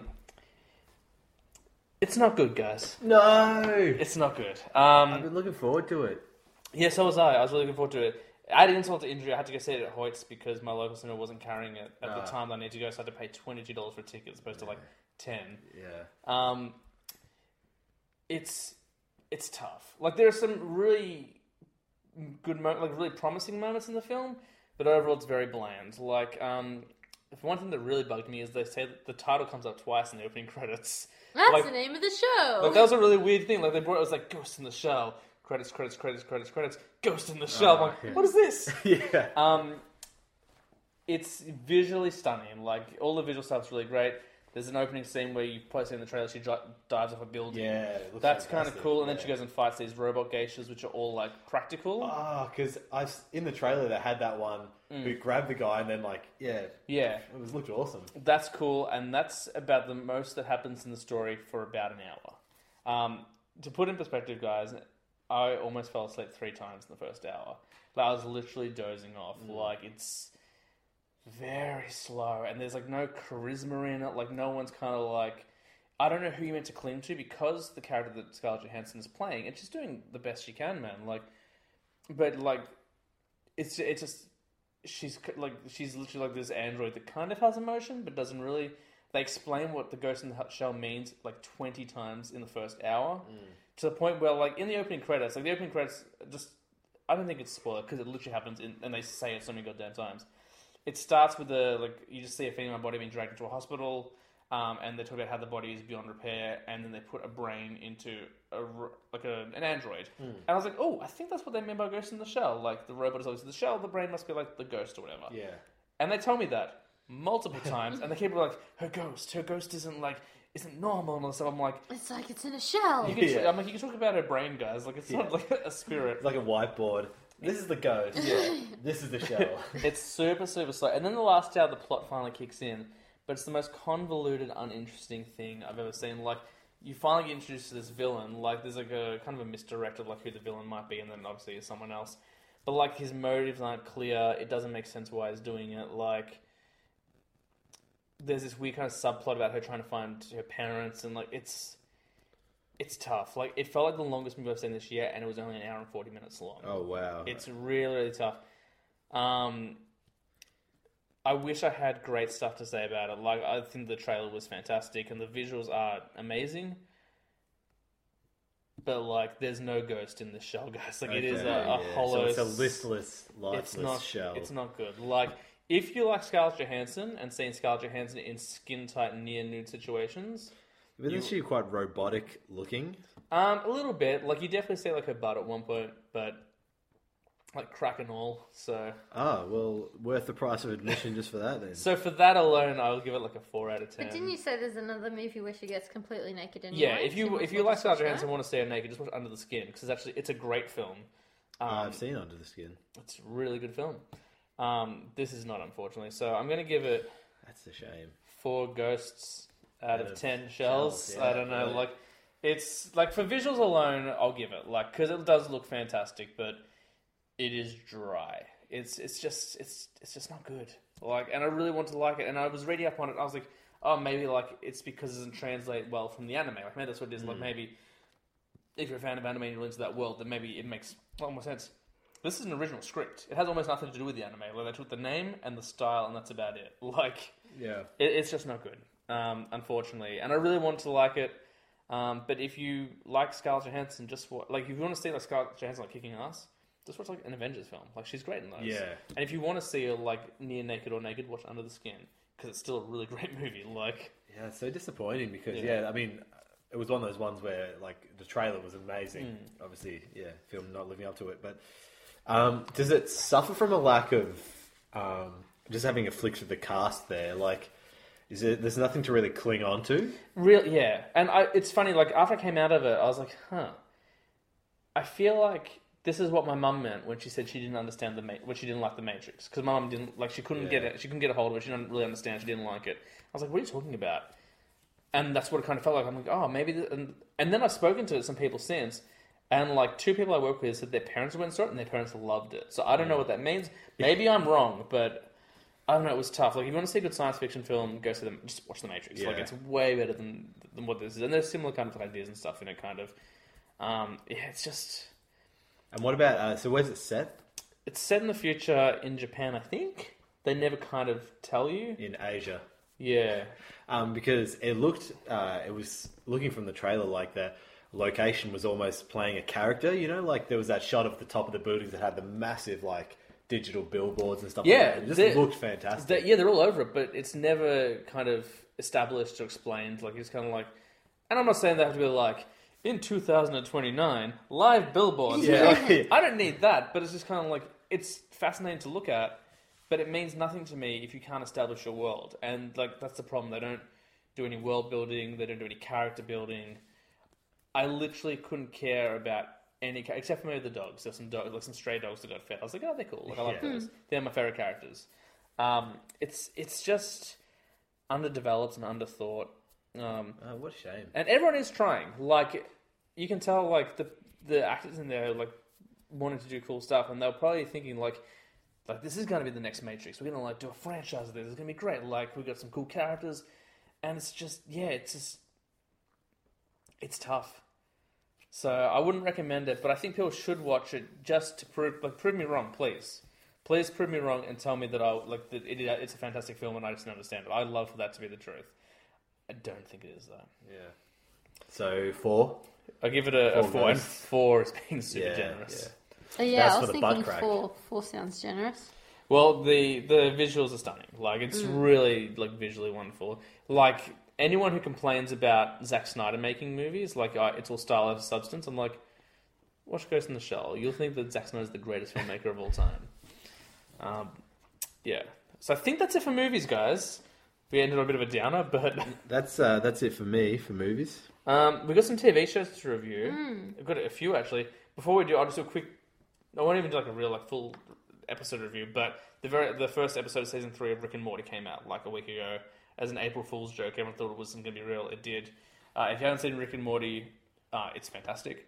It's a really wonderful like time traveling, uh, and like animated comedy, and some of the stuff they're doing is truly like kind of pushing the boundaries of, of animation, but the, everyone was kind of hesitant because it's taken like two years almost for this this season to come out, and people getting worried.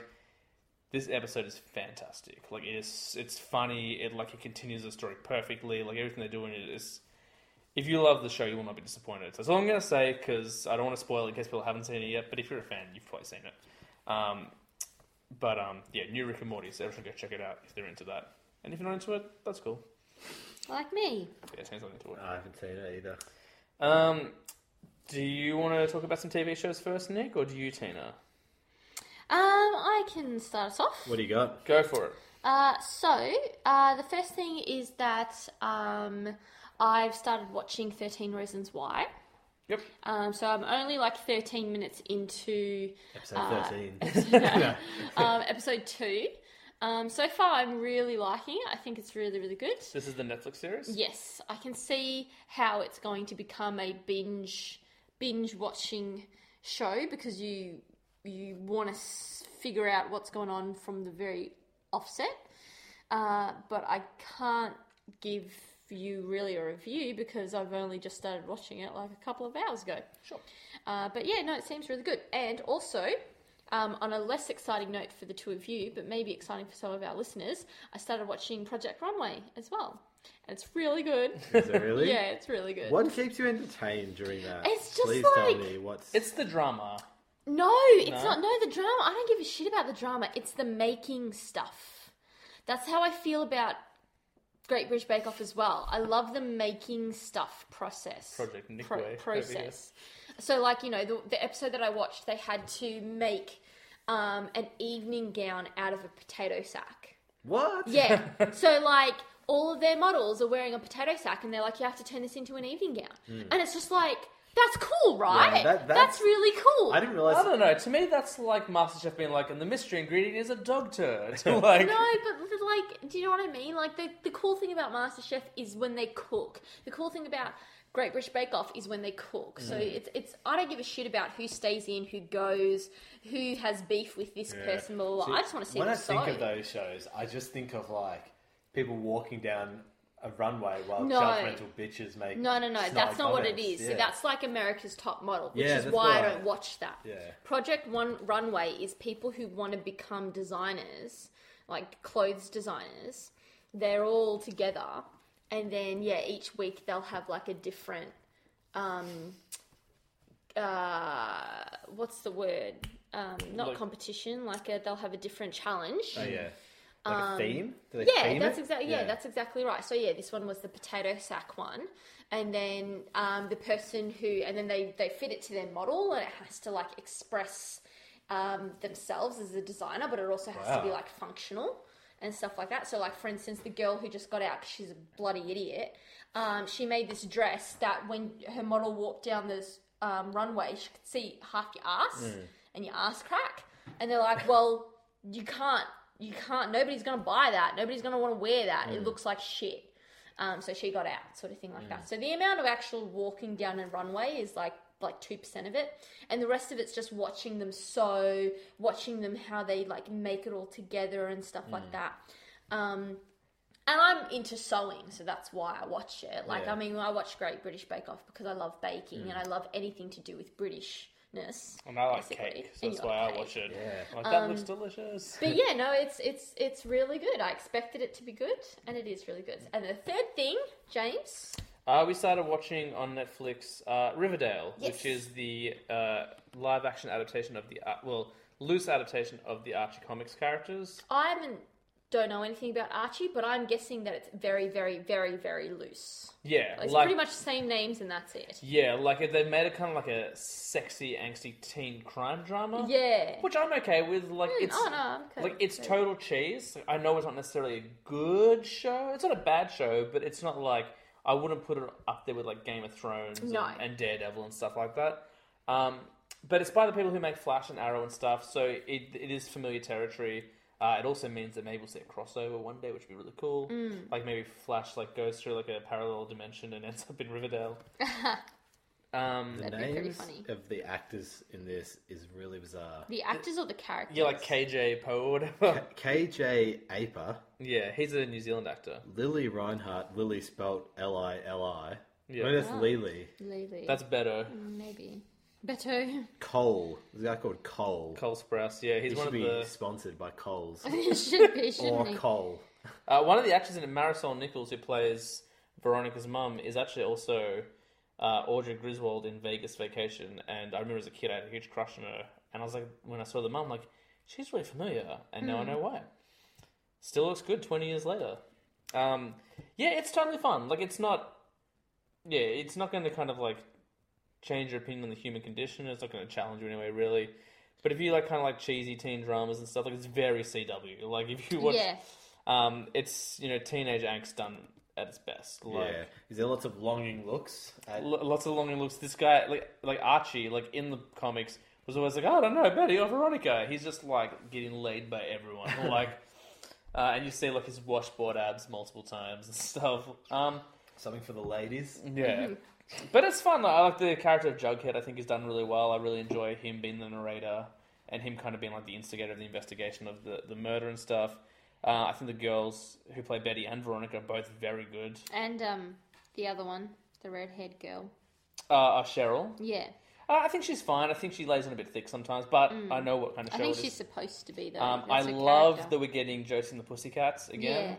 Yeah. Um, I think the girl has Josie isn't great. I think she's okay, but she's a little too. bitchy. No, I don't know what it is. It's just something about her. I don't quite like. I think the girl who plays Valerie is very likable. I really like her. Uh, Melody, we haven't seen too much of. I'm a big Josie and the Pussycats fan, like as a kid and stuff. Um, but I don't know. I feel like Josie is. I think she's like a little too um, headstrong and con- confronting, where Josie should be like the fun-loving leader of the gang kind of Yeah. thing. Um, which they might get to, but of course it is the angsty crime drama, not the, the Yeah. comics as well. Um, but totally good. We won't give it a, a like a rating or anything. So we've only watched a few episodes, but um, yeah, if you're looking for something to, to watch and you don't really care how good or bad it is, give Riverdale a go. Like it's, it's kind of fun. Like, so yeah, you've been watching Netflix as well, guys. I will say this: we're an, almost an hour and a half in, and we've only been doing reviews. That is the show this week. We don't really have any discussion topics. It's just reviews. So if you're waiting for the topic, it may never come. but if you want to keep hearing us review stuff, stick around. Well, I couldn't remember if you had reviewed uh, Luke Cage. I might have talked about it on Schwoodcast um, briefly, and I remember at the time I was like, "This is my favorite of the Netflix series."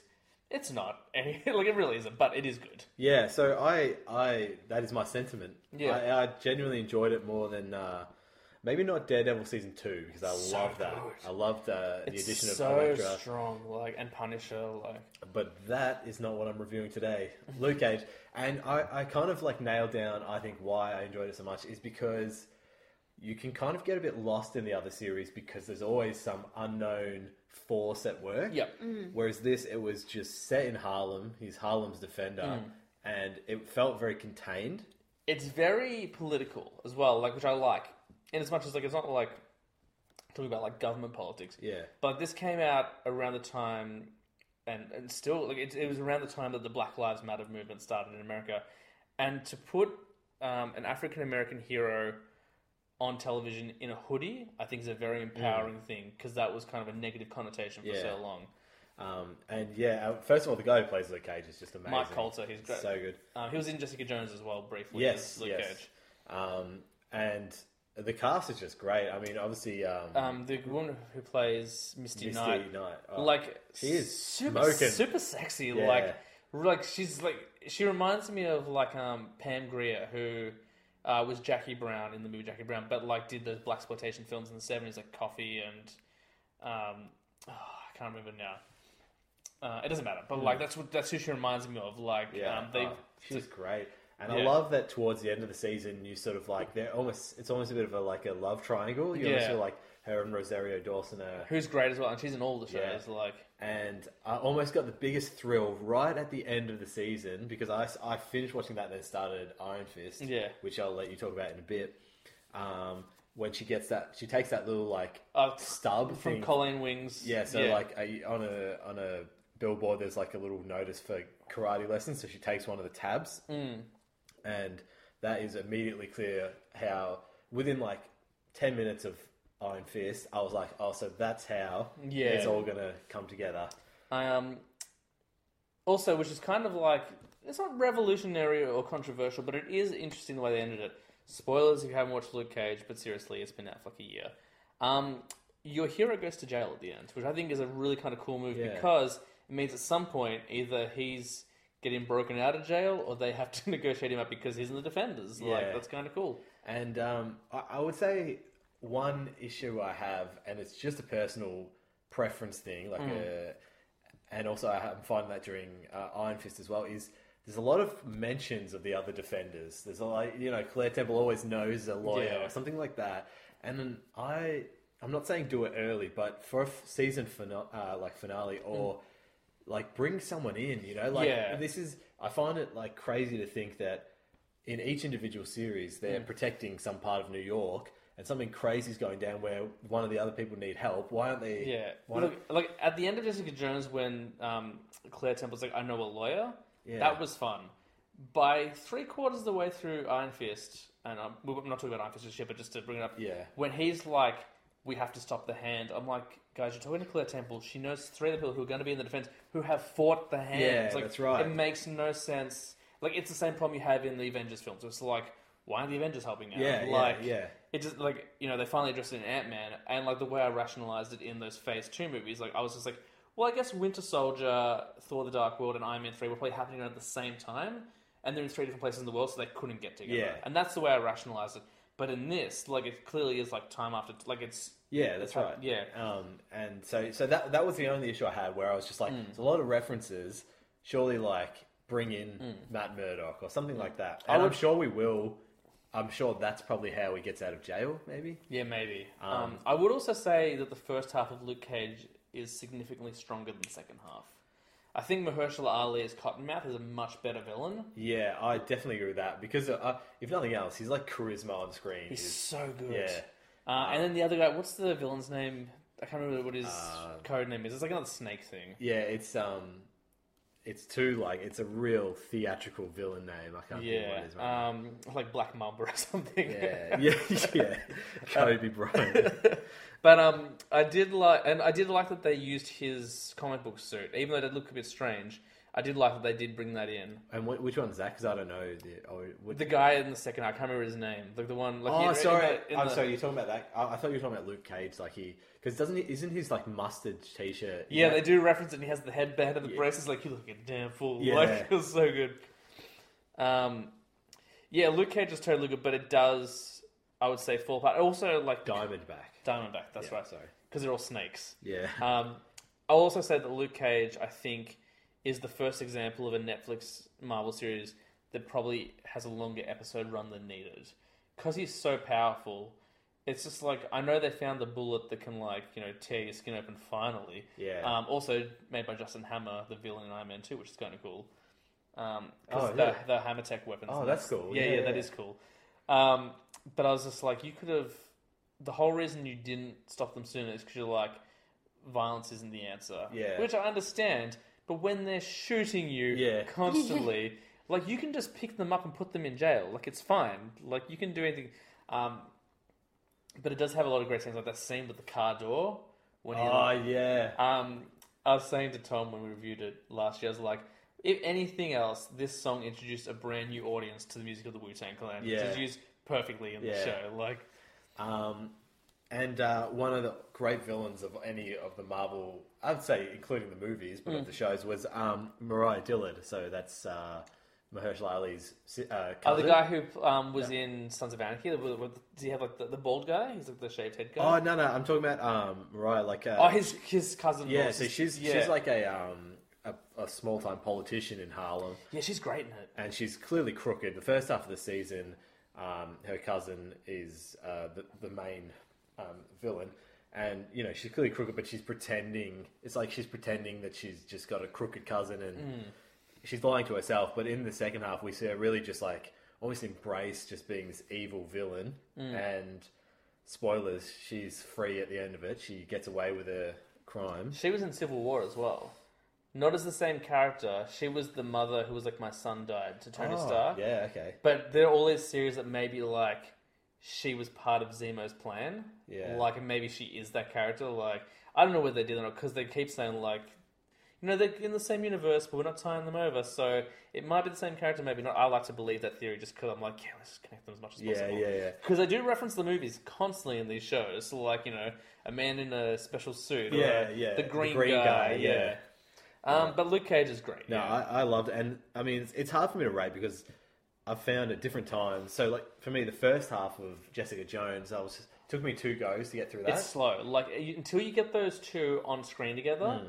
I think it, it's kind of a tough watch, and that's why I have sympathy for Iron Fist because people have been like, it's awful, like all this stuff, like whitewashing again, whitewashing and stuff, and they keep like criticizing the show, and they're like, it's you know slow and it's boring and stuff. I'm like, guys, with the exception of Daredevil season two, they're all slow. Yeah. Like Daredevil season one is great, but like you don't see Wilson Fisk till episode four. Yeah. You don't see, um, you don't get Jessica Jones and Kilgrave together. It's like episode seven.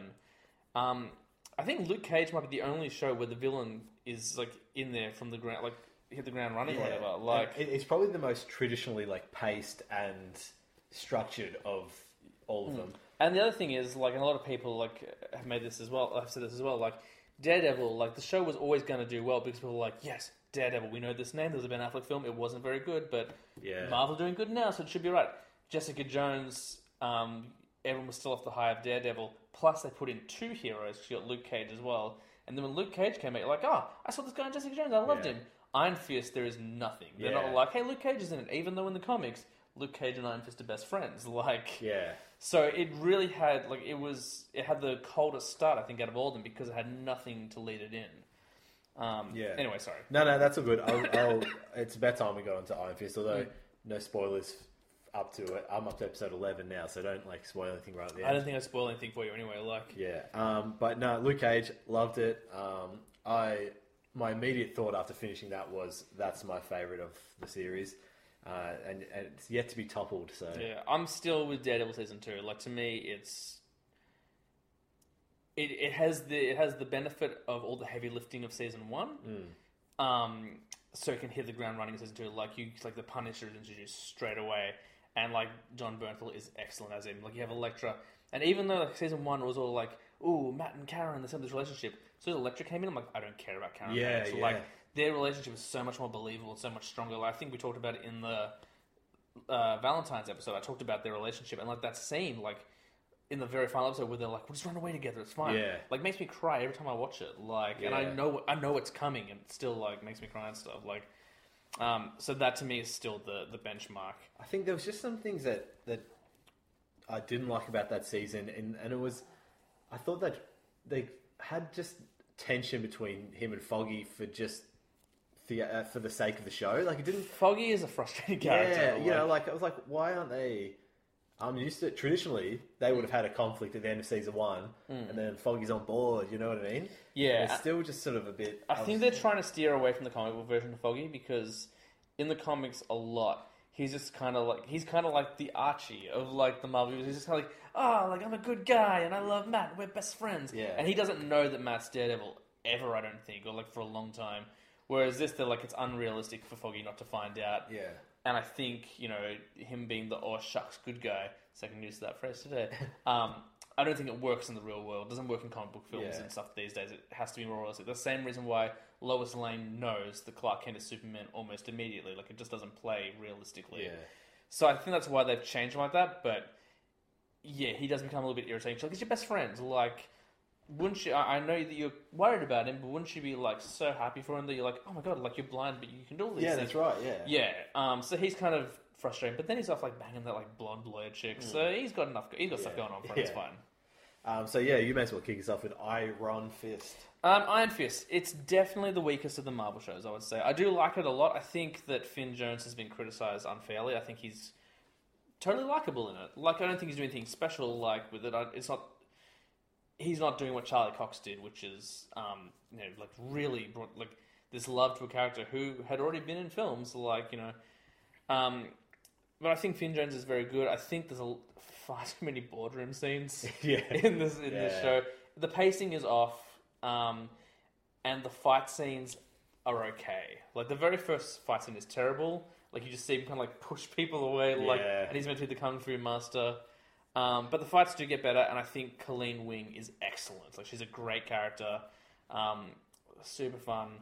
Um, all in all, I don't think it's a bad show. I think it's kind of poorly paced, and I think, again, like Luke Cage, it's overly long. The only difference I would say, and I'm not really spoiling anything for you when I say it, is that the motives of the show are never clear. Like Daredevil, by episode like from episode one, you know what he wants to do. By episode four, you know what he has to do. Jessica Jones from episode one, you know what she wants to do and what she has to do. Luke Cage, the same thing. Like you know what the who the villain is and what's going on. In Iron Fist, you never ever know. Like he's like, you know, I'm the defender of Kunlun, but you never really go to Kunlun, Yeah. and you never really see as oppressors. And when you do, up until the point that you're up to now, they never pose much of a threat. Um, the other problem I have is if you're the Iron Fist and that's the power you have, why aren't you using it all the time? Yeah, the amount And- of fights where he doesn't use it. And then they is- do explain it, but they don't explain to like episode eleven. And for a viewer who's never seen this before, That's really late. it's like I need to know. Like, and I was like, okay when they explained to me, I'm like, oh, that makes total sense. Say it in episode three or four, Yeah. like, because like there, it was the past one. I'm like, come on, dude, like, uh, why aren't you Is using it because of some reason, like if he uses it too much, it makes him turn evil or something? No, it drains his chi, which Yeah. sounds kind of goofy and But stuff. can, can you just build up your chi again? Well, you can, but there gets to a point. Um, I can't. I don't. know- I can't remember exactly where it is, where Nick's up to, so I won't say anything. But like, it's you find out about like him, like his training and like his ability to control his chi and stuff. So I'll leave it up to that.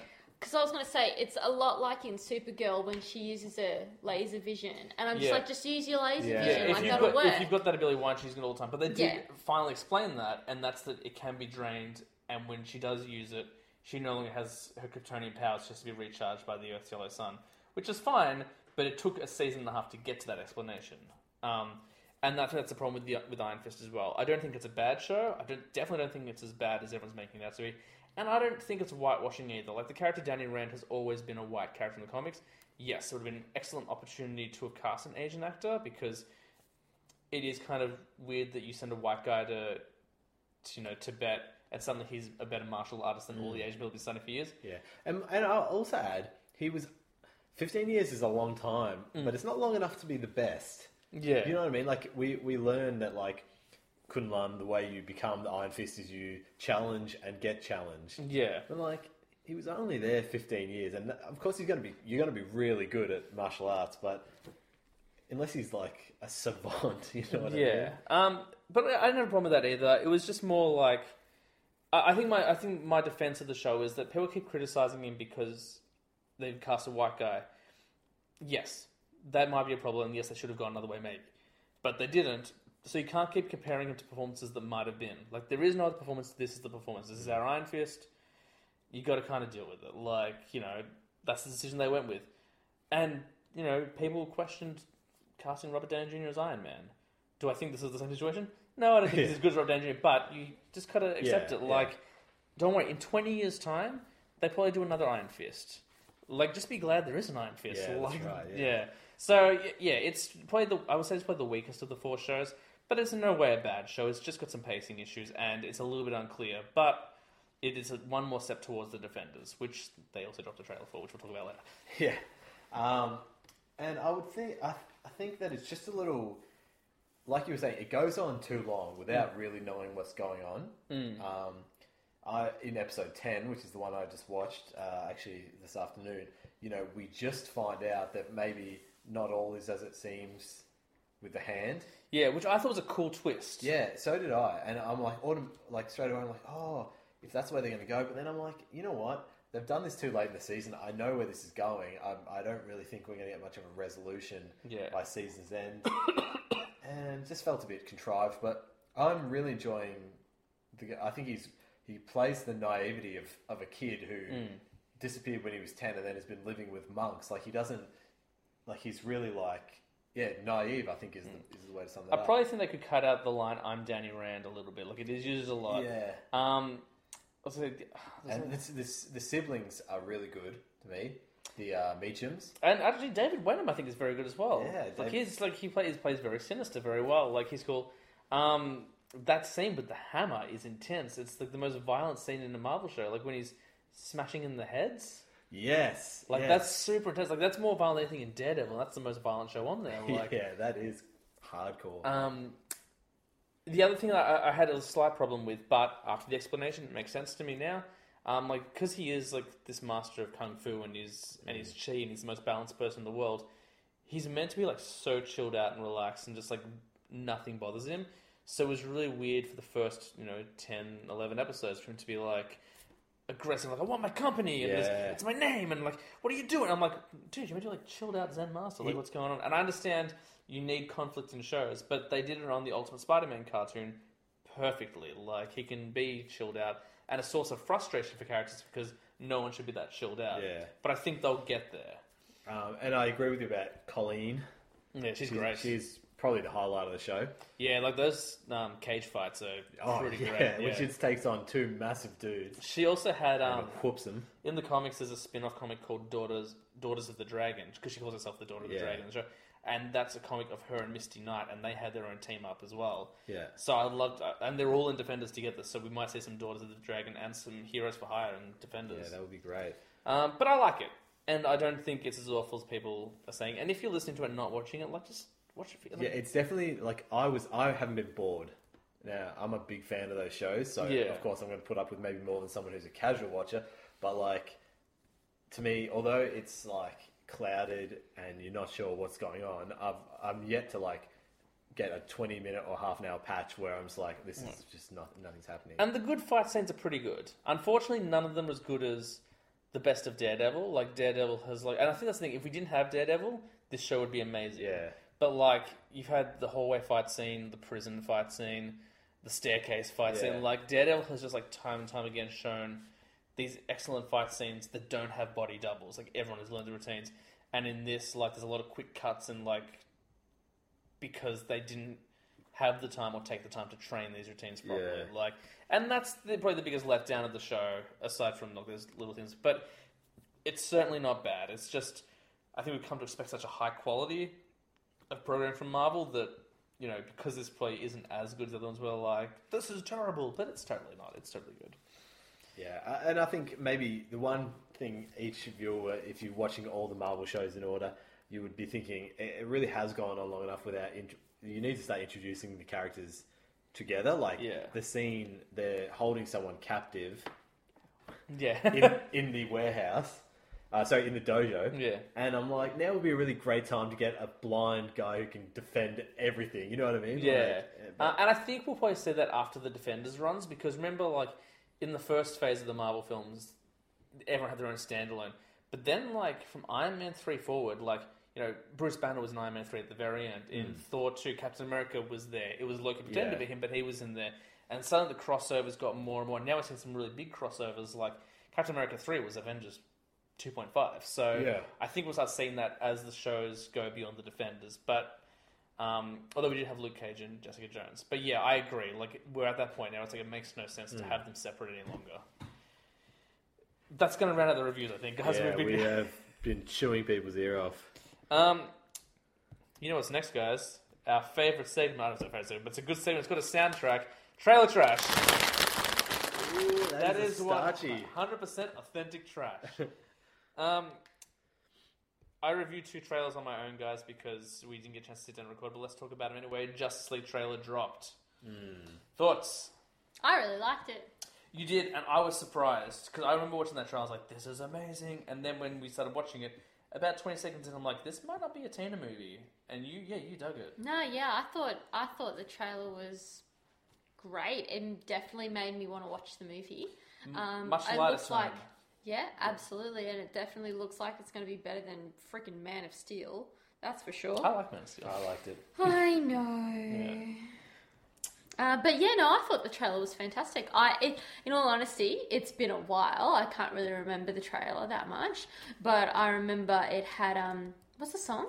'Cause you come keep- together. yeah, because you keep singing it. yeah. Yeah, um, and I th- think that just worked really well. Um, I sort of thought it. I thought it was a great trailer, but it looked to me like it had the same elements that are going to be in the film that people hated about Batman vs Superman. Yeah, I did think that as well, like, but not in a negative way because people complained about this trailer. They're like, "What? You're showing Superman?" It's like, well, Superman spoilers died at the end of Batman vs Yeah. Superman, and we know he's coming back. But your biggest complaint about Batman vs Superman trailers was they showed too much, and now he wants to show everything. Yeah. Like, and it was like I feel like, no matter, in all honesty, I feel like the fans, no offense, but the fans of this, genre. not this genre, but like this franchise, the DC, um, what's his name? Who's the who plays Batman again? Oh my god, Ben Affleck? Ben Affleck, the DC Ben Affleck niche Yeah. universe, the fans of this are fucking douchebags. They're such douchebags to the point where Ben Affleck's like, I don't want to do this anymore Yeah. because it's like you, you can't make him happy. It's like, oh, this trailer shows too much, and oh, this trailer doesn't show enough, and oh, you know, Man of Steel was good enough, and then they try and fix it with um. With Batman versus Superman, oh, that's not good enough. It's Yeah. just yeah, there's no making these people Nah, happy. there's not. Yeah, and I mean, like, and I certainly was one of those people with Batman, Batman vs Superman for a while, and I quickly change my tune, which might make me one of those people. But um, I lost my train of thought.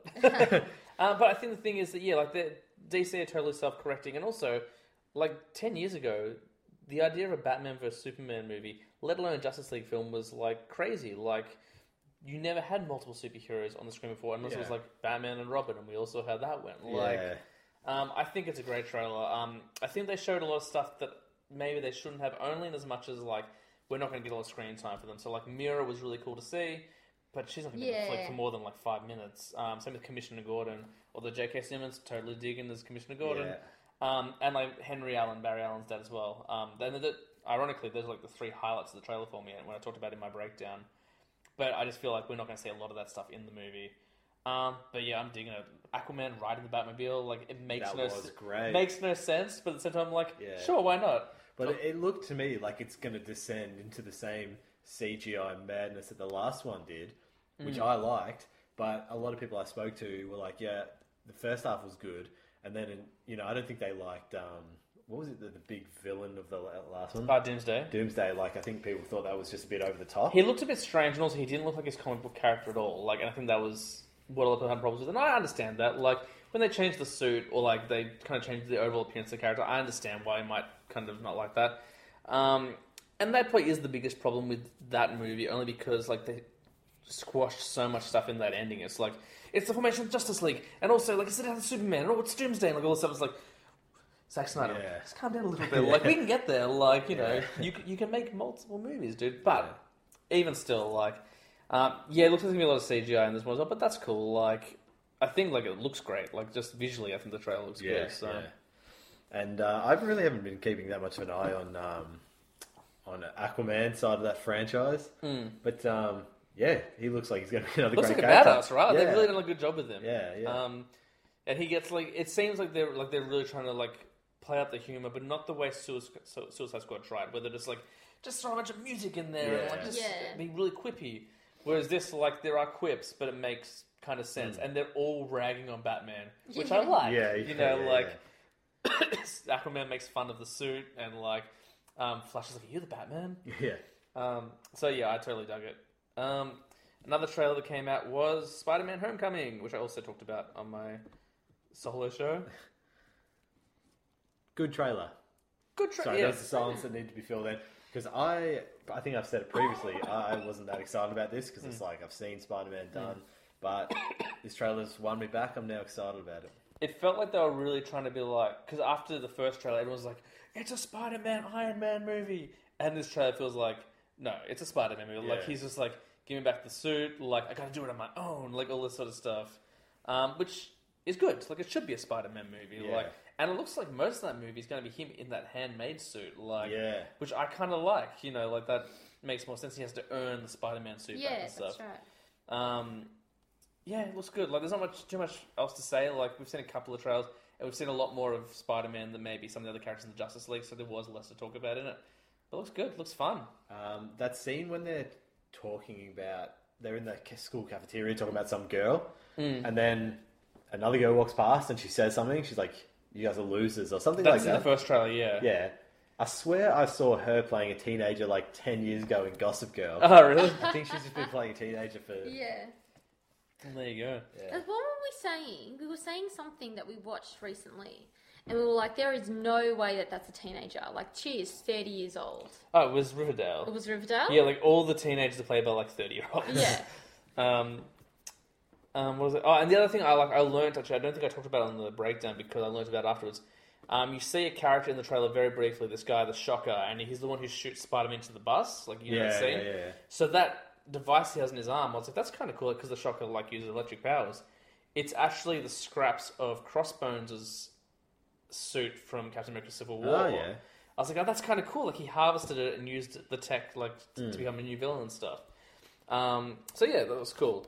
Um, there were a lot of trailers this week, guys. It, I, know, I got trailers. It. Oh my god. the It trailer. scariest bit of that was when he was running through the water trying to get to the kid. That terrified me.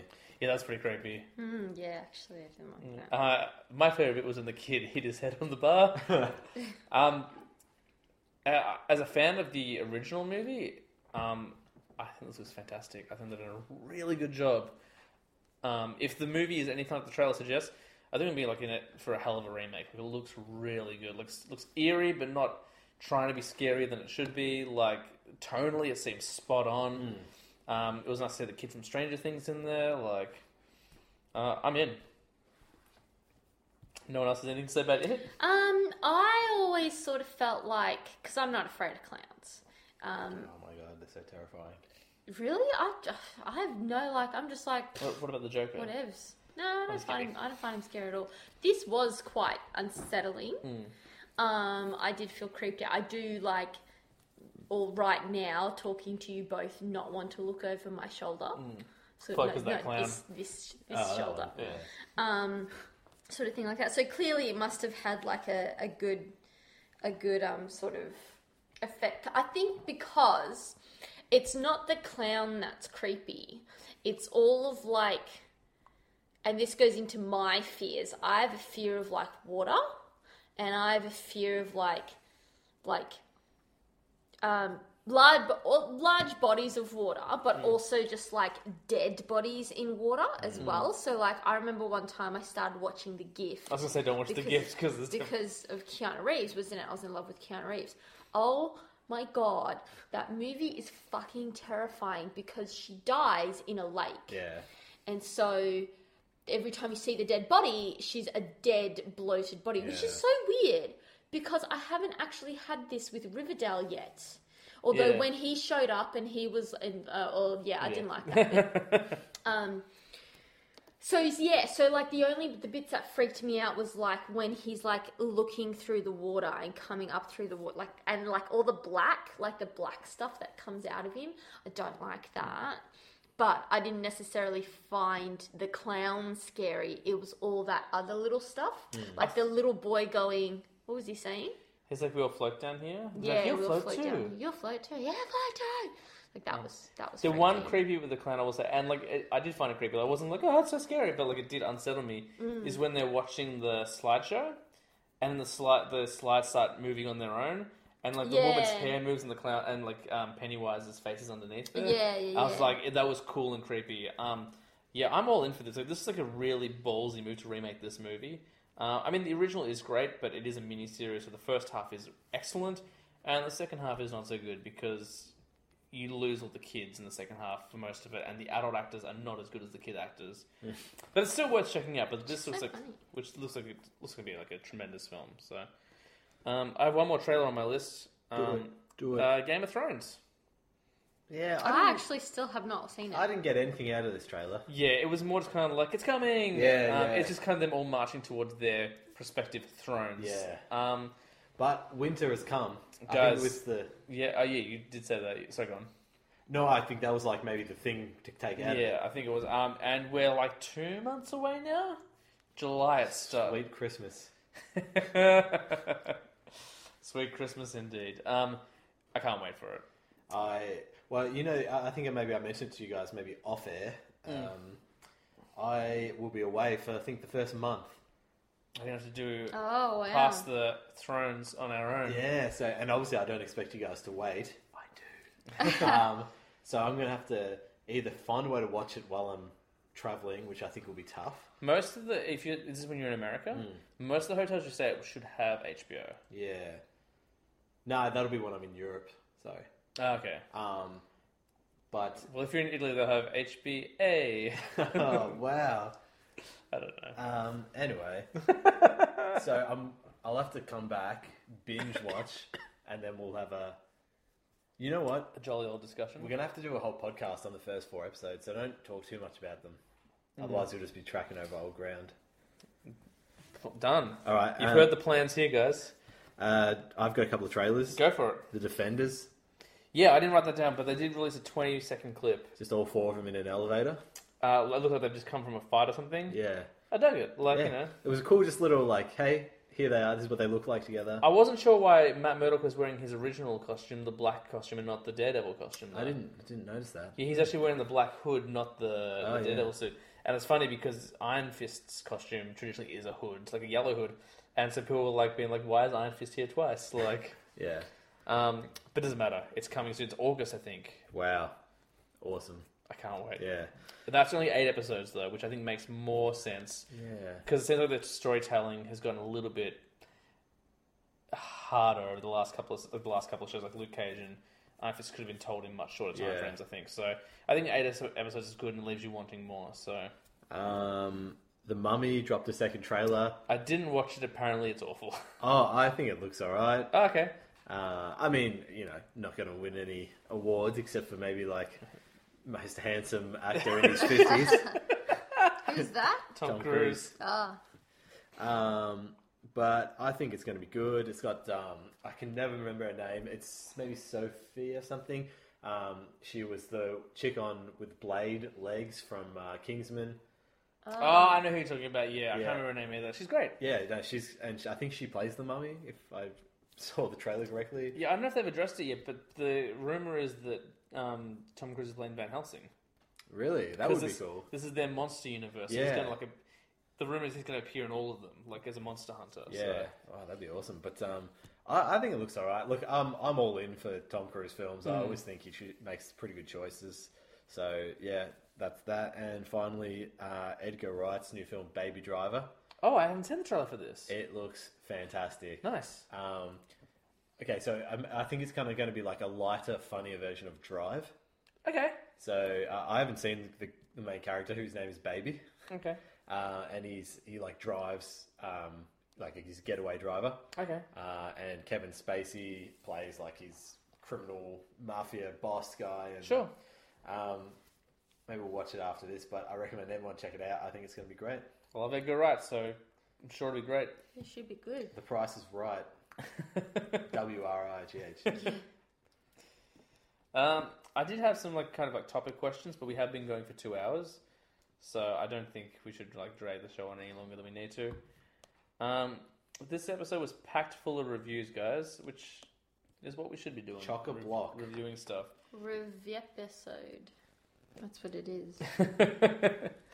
um, yeah, I think that's it. I don't, you know, I do have topic questions, but I think yeah, it'll just drag on too long. I know you had a quiz as well, but we might have skipped the quiz this week. Quiz just- can wait. Quiz is not topical, so they can wait. So I don't know what we're going to talk about next week because there's n- nothing out this week. Oh, you know what? Tina and I are going to see Power Rangers on Wednesday. Oh, I don't know now. Oh yeah, Yeah, so um, I never grew up watching Power Rangers uh, because it sucked, basically. Um, and I wasn't one of the kids who, who liked that. And the main reason I didn't like it is because I didn't like the. This is going to sound really weird. I didn't like the movements that they do.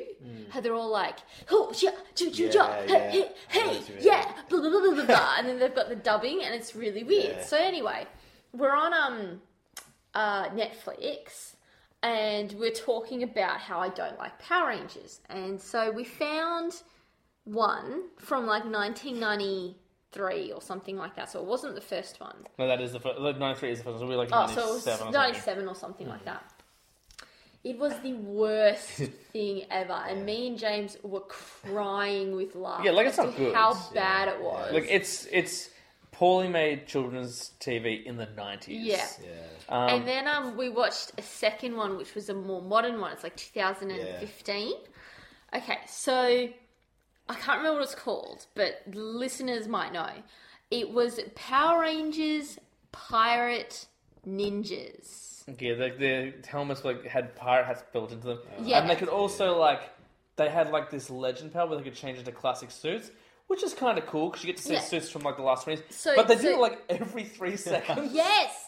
So like they literally change, they literally morph like twenty times in thirty seconds. They're like, it's So they not have, working. like, I need this classic little- Ranger, and I'm like, yeah. So they have like this little figurine of themselves, and they put it into the Yeah. mach- the toy, and then it changes them, and they're like, "Oh, it's not working." get the figurine again, change it again. And I get the idea is to sell that whole thing. Yeah. But the thing is, logically, in a fight, if you had to get a tiny little figurine, which is easily dropped and then breaks, yeah. you know, somebody just Yeah. stomps on it, Yeah. then to, in order to change into your powerful suit. And what are they? Are they ninjas? Are they pirates? You like you can't. Well, you can't just kids be both. you uh, Yeah. So no, that was the thing where it was like they're thirty years old. It Oh, was that's Power yeah. Rangers where they were like Yeah. thirty Yeah. years old. Um, and it was literally like they changed every single time. And I said to him, I said to James, if their best move is to band together to create the massive morphing thing. Hmm. Just do that. Yeah, that should yeah. just be your first Yeah, point Yeah, of my, call. my other problem is And, like, like, Even if it's even overkill. the massive thing, they changed the head of it like twenty times. and they all like cha- like rotated who's in the front. yeah, seat. and it doesn't show. It doesn't show the movie, Oh, so, so- it'll just cut, cut to back the into new another person. one. Yeah, and you're like, how did that happen? When did they And it's funny, like, because watching, because as a kid, you buy it. Yeah. But, like, Yeah. at one point, like, so, like, when the monster comes, they're in their Zords first, and then they ultimately have to assemble into one giant Megazord so they can fight. I'm like, don't you think five separate, mon- like, Zords would be way more advantageous than one giant one? Because you can surround it and, like, take it down. Um, it's, yeah, the shows aren't, aren't good. But I still want to see this movie, like, you know, I think it'll be fun. I think Uh, one of the so long original as Power so long Rangers as it's just not gone like- to jail for Yeah. stabbing Oh, really? his Yeah, housemate I with heard a about samurai God. sword. yeah. Really? Took his roller to Wow, He's we like, really get out of did. jail, Ranger. it didn't work. Um, Um, so long as it's not, I'll, I'll listen. I'll watch it. I don't so think it's- long as it's not morphing every single. I don't think like, it will be. minute. Like, I've Well, it's heard- an or- the movie. It's an Yeah. Origins, isn't it? Yeah, it is an So- origin, and I think what they're doing with it is that they're like trying to feed the nostalgia of fans of the classic show, but kind of translate to a mo- through a modern prism. So it's going to be like the Avengers version of Power Rangers, Yeah. or like the Dark Avengers. Look, I 'cause- mean, I don't think it looks good. I, purely Mm. because you know what? If I hadn't seen Transformers, if I Mm. hadn't seen all the comic book films, I'd be up for this. But I've seen, I've seen Origins. I've Yeah. seen so many Origins now. I'm just, it's I just don't want to see him being like, "Look, oh my god, Yeah. look at my bag." Like- Like, no, and, and the, the movements are like so. I don't think it will. I think over the seems top so and formulaic sharp. now. It's just like attractive young actors going to school Mm. in their like, and they're probably about mid twenties. These actors, Yeah. and then something happens to them, and then Yeah. they're going to discover their powers in a hilarious scene. Mm-hmm. yeah, Yeah. I'll still check it out. I'm, I'm keen to see what they do. One of the guys I work with, he said he enjoyed it quite a bit. Yeah. Um, so I'll give it a go. But There that, was a scene. There was a scene where an alien is using a computer. and it's like in a library. I imagine like he had a uh, floppy disk and he's like downloading the software of the computer. I automatically I think Oh, of like God. the aliens from The Simpsons or something Yeah. like that. Yeah, it looked like one of the aliens from the cantina scene. Oh, and it's yeah. got like the little like clarinet. It looked Yeah. like one of those aliens. But um, I think that's like the only because there's not much coming out. I think Colossal's out next week, which I really want to see. Well, maybe we'll go back to some, one of our like top five um, historical, you know, something that doesn't rely on a week's topic. Yeah, You know, absolutely. like, we can always pick something like We'll that. come up with a topic. I had a whole bunch of questions for tonight, like you know, um, to relate to all the movies we discussed in the reviews. But unfortunately, it took us two hours to review everything. Yeah. what are we running at? we're two oh six. This That's is a long podcast. It is a long episode. If you've got made it to this stage, well done. You get a prize. well, you have to listen to it one go. So Yes, you do. okay. This cannot be broken into segments. um, any final thoughts before we head out today, guys? Thanks for dinner. No problem. I meant in relation to the Oh, show, but no, no. because you said that off mic. You Yeah. did say it off mic. Well, you know, just thought I'd acknowledge publicly that I come here and get fed. It's true, you do. Uh, that's going to do it for this week's show, guys. Uh, I'm James Chalmers, and as always, these are my lovely co-hosts. Say goodbye, guys. See you later. Bye bye. Catch you on the flippity flip. See you next week. flippity flip.